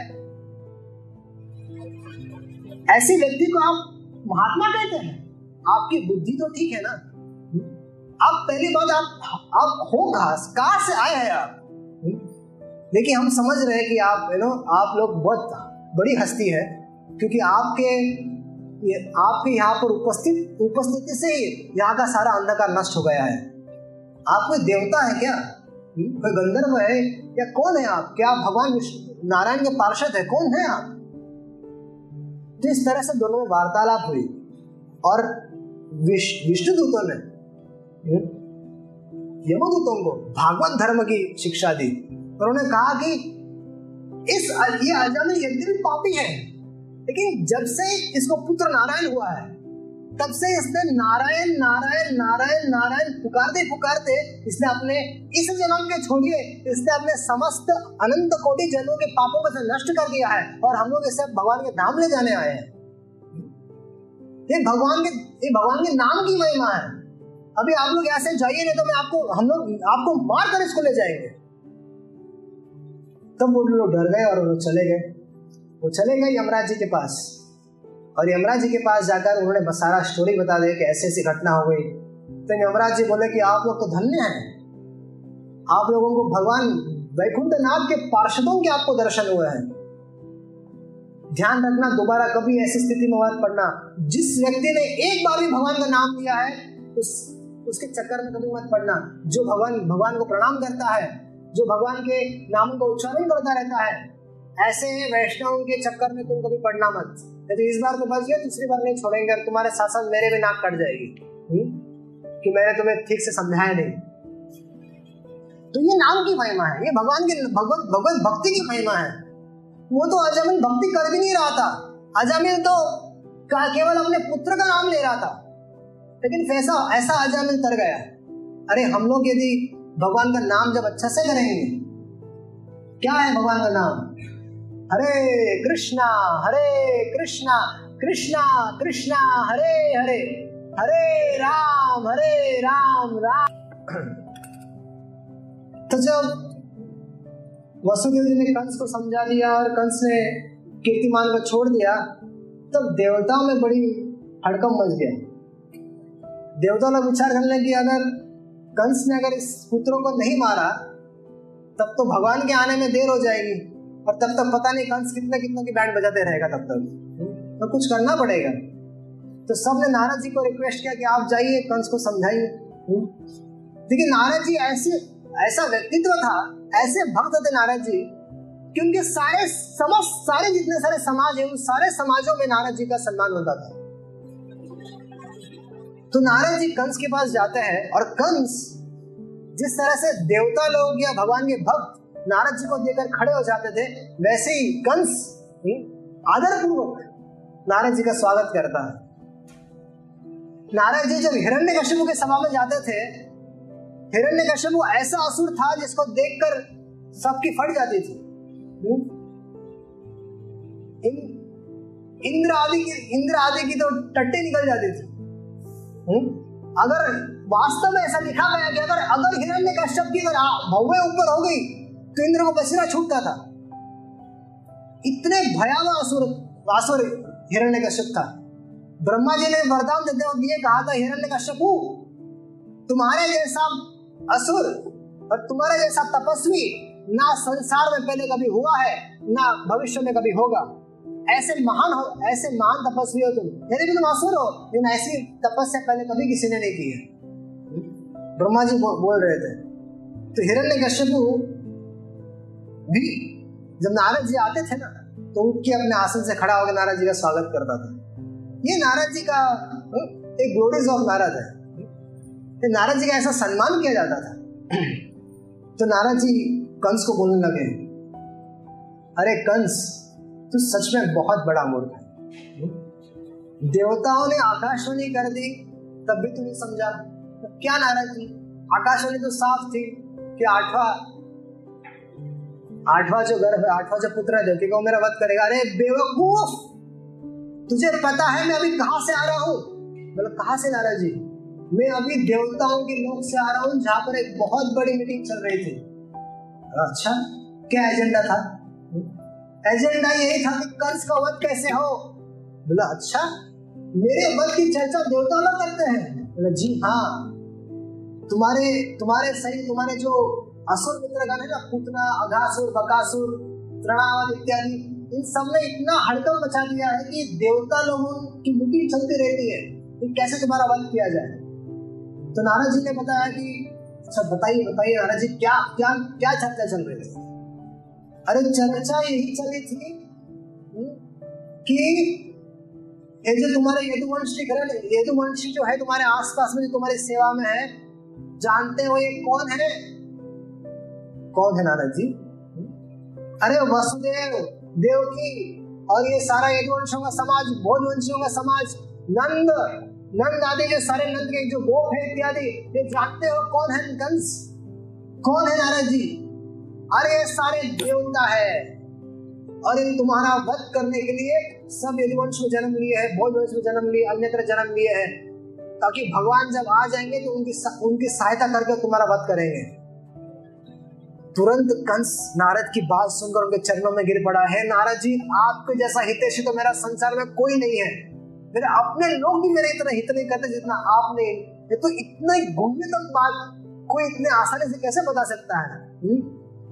तो कंस नारद जी की बात सुनकर कन्विंस हो गया कि वास्तव में ये बात सत्य है, क्योंकि नारद जी झूठ नहीं बोल सकते। एक तो उसको वसुदेव जी पर विश्वास था वसुदेव जी झूठ नहीं बोलेंगे। अब अब नारद जी नारद जी पर पूर्ण विश्वास है कि नारद जी कभी झूठ नहीं बोल सकते। तब नारद जी की बात को जानकर जो वसुदेव और देवकी को उन्होंने छोड़ दिया था कंस ने, उनको दोबारा पकड़वा लिया और दोबारा अंदर रख दिया और गया और उसने पहले पुत्र कीर्तिमान को पटक कर मार दिया। ऐसे प्रतिवर्ष देवकी को एक एक संतान होती गई और छह वर्षों में छह पुत्रों की हत्या कंस कर बैठा। अब सातवें सातवें गर्भ में, सातवें गर्भ के रूप में अब भगवान के अंश साक्षात दाऊ जी बलराम आने वाले थे। कंस की कंस कोई साधारण मतलब कंस तो कंस के पास तीन प्रकार के बल थे। एक तो उसका खुद का अपना बल, दूसरा उसे अपने ससुर मगधराज जरासंध का सेना बल प्राप्त था। उनका सपोर्ट था, उनका आशीर्वाद था। और तीसरा, उसके साथ उसके हर एक कार्य में सपोर्ट करने के लिए प्रलंबासुर, बकासुर, चानुर, तृणाव्रत, अघासुर, मुष्टिक इत्यादि जितने सारे असुर थे सपोर्ट में थे। व्यक्ति को संगति बहुत अच्छी रखनी चाहिए। अगर संगति खराब है, अगर दूसंग में है तो उसका विनाश निश्चित उसका विनाश निश्चित है। हमेशा अच्छे लोगों की संगति में रहने का प्रयास करना चाहिए।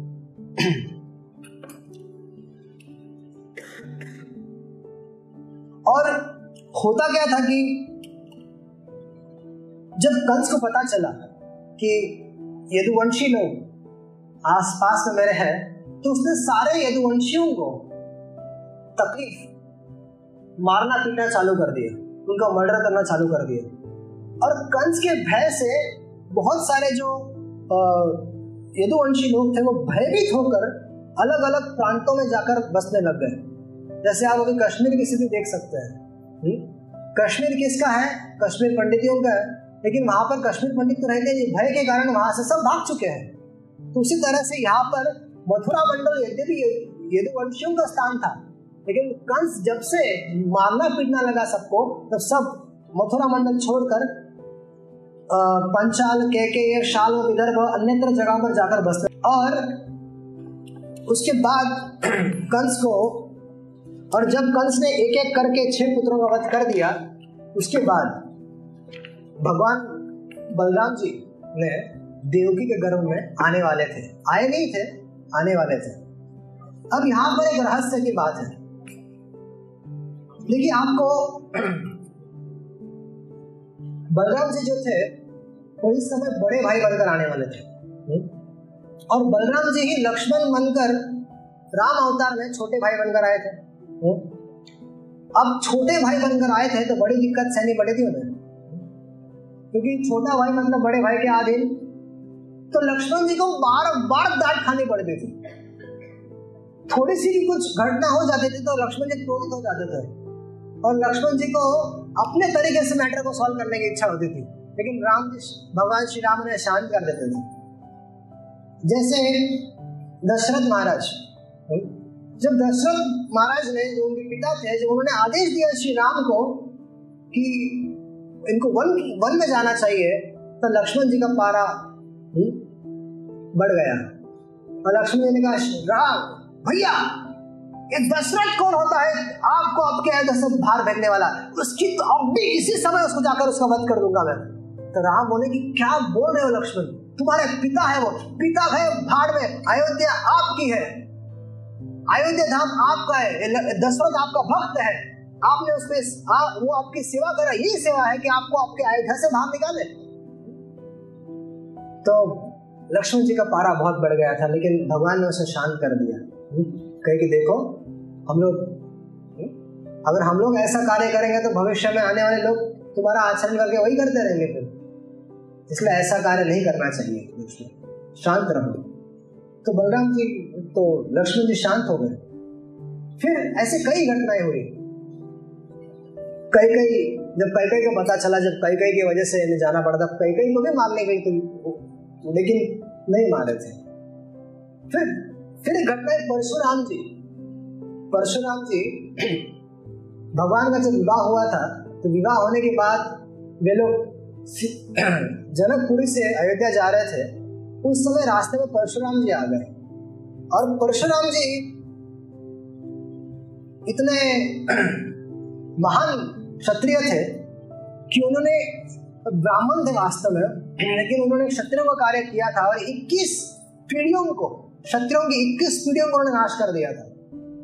और ऐसे परशुराम जी ने जब ये सुना कि श्री राम ने शिव जी का धनुष तोड़ दिया है और सीता जी को अपनी पत्नी के रूप में ग्रहण कर लिया है तो ये परशुराम जी आ गए जानने के लिए कि ये कौन है ये?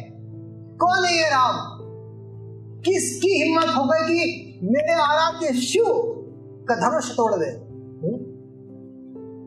और वहाँ पर वो जैसे ही परशुराम जी, वहाँ पर सभा में आए, सबकी हालत खराब। दस, जितने सारे लोग सभा में बैठे थे, सब कांपने लग गए। क्योंकि परशुराम जी का व्यक्तित्व तो ही ऐसा था कि उनके आते आंधी तूफ़ान सब चलने लगता है। और वहाँ पर श्री राम थे, सीता जी थे, लक्ष्मण थे, इत्यादि थे। और परशुराम जी ज़ोर ज़ोर से लगे गाली देने। कौन है वो माई का लाल जिसने शिव जी के धनुष को तोड़ा है? अगर है इतनी हिम्मत तो हो जाए दो दो हाथ। इस तरह से बहुत बोलने लगा। तब लक्ष्मण जी राम तो ठीक थे राम को तो कुछ फ़र्क नहीं राम तो शांत थे एकदम। लेकिन लक्ष्मण जी का पारा बढ़ गया। उन्होंने कहा इसकी तो इस अभी इसको नहीं छोड़ूँगा। अब ये ना मेरा पिता है ना कोई सगा संबंधी है। ये, ये जो कोई भी है। लक्ष्मण जी ने तुरंत अपना बाहर निकाला बोल मैं हूँ खड़ा रहे आ जा लड़? तो श्री राम तुरंत जाके समझाने लगे पागल, ये परशुराम जी है। हम्म? शांत रहे शांत रहे। समझा रहे थे, बोले, भैया क्या कर रहे हैं? ये कौन सा आपका रिश्तेदार है कि आप इसको मुझे मारने को रोक रहे नहीं। हमारा आज, हमारा हमारा कार्य ऐसा होना चाहिए जिससे कि आने वाले लोगों, लोग उसका आदर पूर्वक पालन कर सके। नहीं मानना चाहिए ब्राह्मण है। हमारी रघुकुल की रीत है कि हम लोग ब्राह्मणों को, स्त्रियों पर और बच्चों पर हाथ नहीं उठाते। ये ब्राह्मण है यदि उन्हें क्षत्रिय कार्य कर रहे हैं लेकिन ये ब्राह्मण इनका सम्मान करना चाहिए। तब लक्ष्मण जी शांत हो गए। लेकिन ये, ये इस उसी समय लक्ष्मण जी ने भगवान को कहा था कि आगे जब भी आऊँगा ना तो आपका बड़ा भाई बनकर आऊँगा। बहुत हुआ छोटा नाटक छोटा भाई बनने का नाटक। आगे बड़ा भाई बनकर आऊँगा और आप आपको जैसा आपने मुझे डांटा वैसे आपको डांटूँगा। हम्म? तो यहाँ पर शेष अनंत शेष हम्म, साक्षात भगवान के अंश हम्म, आने वाले थे देवकी के गर्भ में। अब जब ये समय आया तो भगवान अपने धाम में थे निज धाम गोलोक में थे। और भगवान ने उस समय योग माया को बुलाया। योग माया जिन्हें हम लोग दुर्गा जी के नाम से जानते हैं हम्म? उन्होंने उनको बुलाया। कहा कि हे योग माया एक कार्य तुम्हें करना है। बोले, क्या स्वामी? बोले कि मेरा अंश वहाँ पर मथुरा मंडल में, मथुरा में देवकी के गर्भ में आ चुका है। तो तुम्हारा कार्य यह है कि उसे तुम देवकी के गर्भ से स्थानांतरित स्थानांतरित करते हुए उसको रोहिणी के गर्भ में स्थापित कर दो। ये कार्य तुम कर दो। बोले, ठीक है स्वामी। और ये कार्य करने के लिए मेरा आशीर्वाद है तुम्हें ये कार्य करने के लिए। तुम्हारा, तुम्हारे समस्त विश्व भर में मेरे मेरे जैसी पूजा होगी, जबकि बल्कि मेरे से अधिक तुम्हारी पूजा होगी। और तुम्हें लोग दुर्गा, भद्रकाली, विजया, वैष्णवी कुमदा चंडिका, कृष्णा, माधवी, कन्या, माया, नारायणी, ऐसे अलग अलग नामों से लोग तुम्हारी पूजा करेंगे। और बहुत से नामों से तुम्हें पुकारेंगे। तब योग माँ ने पूछा कि, प्रभु, आपके इस अंश का नाम क्या होगा? तो उन्होंने कहा, भगवान ने कहा कि इसके तीन नाम फ़ेमस होंगे, क्योंकि यह तुम्हारे द्वारा देवकी के गर्भ से रोहिणी के गर्भ में स्थानांतरित हुआ है संकर्षित हुआ है, इसलिए इसका नाम होगा संकर्षण। और क्योंकि ये सबको रमाएगा, सब में मेल करवाएगा कौरव और पांडव में यद्यपि मेल कराने का प्रयास करेगा सारे यदुवंश सुखी करेगा, सबको रमाएगा, इसलिए इसका नाम होगा राम। और क्योंकि इसके माध्यम से सबको बल मिलता है, इसलिए इसका नाम होगा बलभद्र। तो योग माया ने भगवान का आदेश पाकर, भगवान की परिक्रमा करते हुए योग माया ने बलराम जी को, संकर्षण को रोहिणी के देवकी के गर्भ से रोहिणी के गर्भ में स्थानांतरित कर दिया। अब हुआ क्या? जब स्थानांतरित हो गया तो ये तो सबको थोड़ी पता थी। तो हल्ला हो गया समाज में। अरे देखो एक साले कंस ने क्या कर दिया? हुँ? हम्म? पहले तो ऐसे जाके मारता था अब तो तंत्र मंत्र करके उड़ा, उड़ाना चालू कर दिया इसने। तो समाज में कहावत है ना कि अगर कहीं भी चोरी होती है तो एक एक नामांकित चोर है अगर वो कई बार पकड़ा जाता है तो कई भी चोरी होती है तो उसी का नाम लेते हैं। तो इसी ने किया होगा? तो यहाँ पर यद्यपि बलराम जी के जो गर्भ तो नष्ट नहीं हुआ था गर्भ ट्रांसफ़र हुआ था लेकिन सारे जो मथुरा के लोग थे जैसे जैसे उनके कानों में खबर आती थी कि कंस कंस की, की देवकी का सातवां घर उड़ गया मर गया है? नष्ट हो चुका है। तो वे सारे लोग कंस को बुरी बुरी गालियाँ देते थे। नीच, तेरा कभी भला नहीं होगा, तू मर जाएगा जल्दी। इस तरह के सारे लोग गालियाँ देते थे। और भगवान का, लेकिन बलराम, जब लक्ष्मण जी का क्या कारण था? बड़ा भाई बनकर आने का तो मैंने बता दिया। अब भगवान ने योग माया को आदेश देकर ट्रांसफ़र करा दिया, उसका भी, उसके भी कुछ कारण है। तो क्या कारण हो सकता है? देखिए बलराम जी जो थे उनके साधारण तो थे नहीं। चलिए अगर ट्रांसफ़र नहीं किया होता और बलराम जी का जन्म हम्म, उसी कंस के कारागार में देवकी के गर्भ में हो जाता तब क्या होता? श्रीपाद वल्लभाचार्य जी कहते हैं कि अगर बलराम जी का जन्म वही हो जाता तो कंस जैसे छह बच्चों को मारा है वैसे सातवें को भी मारने के लिए आता और सातवें के लिए आता और उसको छूता और उसको मारने जाता, तब तक बलदेव जी उसको वही मार देते। कंस वही मर जाता। अरे कंस वही मर जाता तो मेरे आने की, मेरा आने का डिले हो जाता। अगर कंस मर जाएगा तो बैठे बैठे दाऊ जी तो बहुत सारे आश्रमों को ऐसे मार देंगे। अगर ये सारा कार्य वही समाप्त हो जाएगा तो फिर मैं क्या करूँगा आके तो इसलिए इसको पहले ट्रांसफ़र कर देता हूँ, ताकि मेरा जो कार्य है वो वो संपन्न हो जाए। तो वल्लभाचार्य जी, श्रीपाद वल्लभाचार्य जी, जो पुष्टि मार्ग के आचार्य है, वो ऐसा ऐसे टीका करते हैं। और और एक आचार्य टीका करते हैं। वे कहते हैं कि आ रहा है बड़ा भाई बन के हम्म? लेकिन लोगों को पता होना चाहिए कि ओरिजिनल बड़ा भाई कौन है। हम्म? कि मैं ही ओरिजिनल हूँ, मैंने ट्रांसफ़र कराया तो मैं ओरिजिनल हूँ। बस आप पहले ये रहा है, लेकिन बड़ा मैं ही हूँ। तो ऐसे ही तो कुछ आचार्य लोग अपना भाव व्यक्त करते हैं, इस तरह से चुटकुली लेते हैं।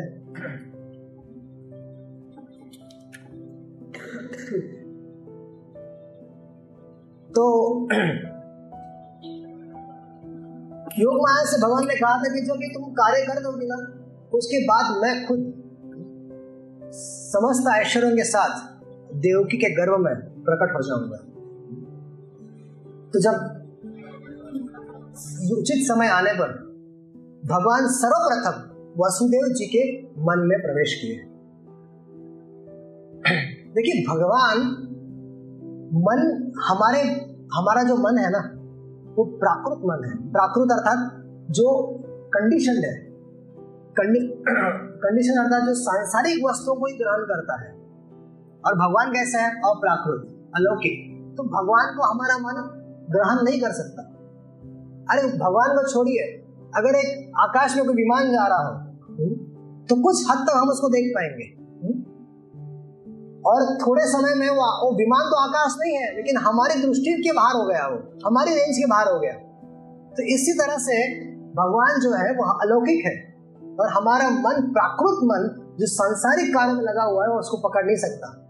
लेकिन जब यदि हम भक्ति करते हैं भगवान की तो भगवान कृपा करके जीव पर दया कर कर उस भक्त पर दया करते हुए उसके मन में प्रवेश करते हैं। तो लोगों की धारणा रहती है कि हमने हम भगवान को अपने मन में पकड़ लेंगे तो भूल जाइए।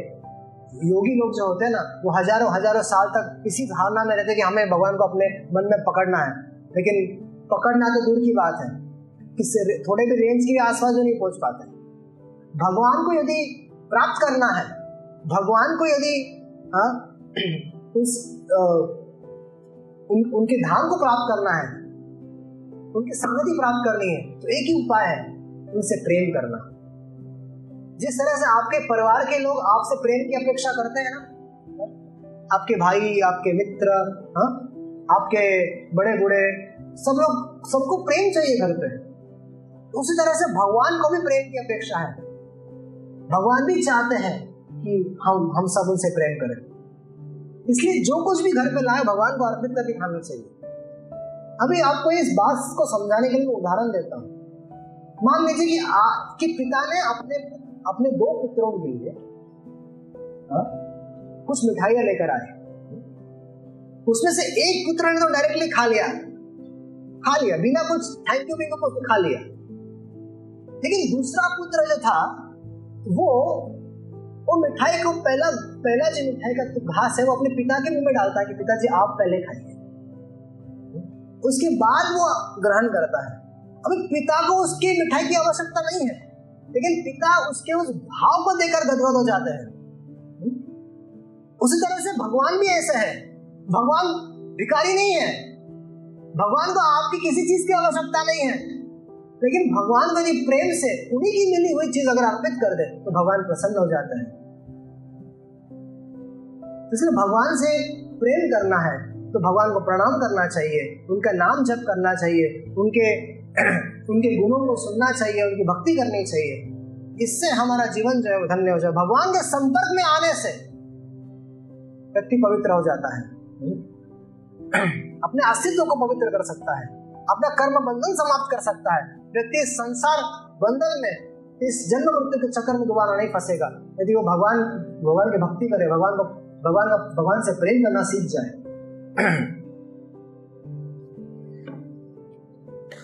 तो वसु, वसुदेव जी के मन से भगवान देवकी के मन में ट्रांसफ़र हो गए। और जैसे ही देवकी के मन में भगवान, जैसे वसुदेव जी के पास भी जब भगवान थे तो वसुदेव जी का जो तेज था, वो अनंत कोटि गुना बढ़ गया था। और वैसे जब देवकी के घर, देवकी के मन में भगवान प्रवेश किए तो देवकी का भी तेज अनंत कोटि गुना बढ़ गया। अब विचार कीजिए कि ऐसा प्रतीत हो, सुखदेव गोस्वामी ऐसे कहते हैं कि जिस तरह से एक बहुत बड़ी भयानक अग्नि अग्नि है और उसको यदि एक गड़े में बंद कर दिया जाए, एक बड़ा गड्ढा, बड़ा मटका हो, उसमें आप कोयला डालिए, उसमें आग लगा दीजिए, लेकिन ऊपर से ढक्कन ढक्कन डाल दीजिए तो वो उसकी, उसका जो प्रकाश है, वो बाहर नहीं आएगा। उसी तरह से देवकी जो थी, यद्यपि भगवान उसके मन में थे, और उसका शरीर पूरी तरह से दिव्य बन गया था, लेकिन क्योंकि वो कंस के कारागार में थी, इसलिए उसकी महिमा को कोई समझ नहीं पा रहा था। और कंस जिसने कि छह पुत्रों का वध कर दिया, एक क्षण के लिए भी रुकता नहीं था, जन्म के बाद तुरंत आगे वध कर देता था। आज वो कंस देवकी के सामने देवकी के गर्भ में भगवान को देख रहा है कि इसके गर्भ में भगवान आए हुए हैं। और कंस विचार करने लगता है कि अगर मैं क्या करना चाहिए मुझे इस समय? अभी तो देवकी के गर्भ में निश्चित रूप से भगवान विष्णु आए हैं। मेरा काल मुझे मारने के लिए जो देवताओं ने आकाशवाणी की थी, वो विष्णु देवकी के गर्भ में है। कैसे पता चला? अरे, देवकी का तेज इतना बढ़ गया था कि उस जेल में, उस कारागार में देवकी के शरीर से इतना तेज निकल रहा था कि सारा अंधकार नष्ट हो चुका था। तो कंस तो समझ गया था। लेकिन कंस अब विचार करने लगा कि अरे अगर मैं इस गर्भवती को मार दूँ तो मेरा कीर्ति नष्ट हो मेरा कीर्ति नष्ट हो जाएगी, मुझे अपगति मिलेगी? और वैसे भी एक कीर्तिवान व्यक्ति को, एक महान व्यक्ति को किसी स्त्री को मारना नहीं चाहिए। और वो भी स्त्री जिसके घर में बेटा उसको तो कभी नहीं मारना चाहिए। लीजिए? सज्जनता की बात करने लग गए? कंस जी। इसी कंस में यही कंस था ना वो। जो जो देवताओं की बात सुनकर उसी रथ में जिस जिसको हाक कर वो उसको वसुदेव जी घर ले जा रहा था उसी रथ में तलवार निकालकर उसी देवकी का वध कर रहा था। वैसे आकाशवाणी सुनकर कि उसका आठवां गर्भ तेरा ना उसका वध करेगा। आज वही कंस के उस, आज उसी कंस के सामने साक्षात भगवान उसी गर्भ में आए हैं और यहाँ पर कंस का चित परिवर्तन हो गया। ये है भगवान के प्राकट्य का प्रभाव। कंस तो खल था, लेकिन फिर भी उसका स्वभाव वो विचार, वो सोच रहा कि अभी तो इस समय देवकी को मारना ठीक नहीं है। मेरी अपकीर्ति हो जाएगी। जो भी करना है मुझे, इसको बाहर आने दो विष्णु को, तब मैं देखता हूँ। दो दो हाथ खो जाएँगे, तब देखेंगे। अभी क्या करना है? तो कंस ने देवकी को छोड़ दिया। और कंस प्रतीक्षा करने लगा कि कब भगवान, कब विष्णु, भगवान विष्णु प्रकट होंगे अब जब देवकी के गर्भ में भगवान जब आ गए, तब सारे देवता, ब्रह्मा, शिव इत्यादि सारे देवता वहाँ पर उस जेल में अब प्रकट रूप से वहाँ पर आए और भगवान की स्तुति करने लगे? स्वागत करने लगे?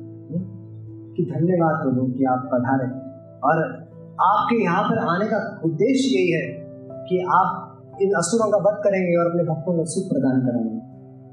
तो कंस कंस को तो यह पता नहीं था। लेकिन विचार कीजिए कि ये है भगवान। जन्म, कर्म में दिव्यम ना तो ये है, ये भगवान जिसके जन्म, कर्म ऐसे दिव्य है कि जिसके जन्म लेते ही सारे देवता लोग आके खड़े हो गए और स्तुति कर रहे हैं। कभी आपने सुना है कि देश का सबसे बड़ा कोई नेता है, जो सारे को क्रिकेटर है, उसका जब जन्म हुआ हो, हा? तब सारे सरकारी लोग वहाँ पर जाके स्तुति करने लगेंगे कि अरे आप धन्य हैं आप आ गए आप आ गए। कभी ऐसा सुना है? कि कभी ऐसा हुआ है कि शाहरुख खान के जन्म के समय हम्म, सरकारी सरकारी लोग जाकर वेलकम करने लगेंगे उनका अरे आप अरे आप भविष्य में जाके बहुत बड़े सुपरस्टार बनने वाले हैं। हम्म, सचिन तेंदुलकर के जन्म के समय कभी ऐसा हुआ था? हम्म, नहीं। ये भगवान है। भगवान श्री कृष्ण के, भगवान कृष्ण के जन्म के समय, भगवान प्रकट हुए ही नहीं थे, बाहर आए भी गर्भ में थे। देवकी के मन से भगवान ने देवकी के गर्भ में प्रवेश किया और गर्भ में भगवान थे, तब गर्भ स्तुति करने के लिए देवता लोग प्रकट होकर भगवान की स्तुति कर रहे हैं। तब देवताओं को स्तुति करने दीजिए। ठीक है? हम आगे की भगवान का प्राकट्य कल करेंगे। भगवान को गर्भ से बाहर कल आएँगे।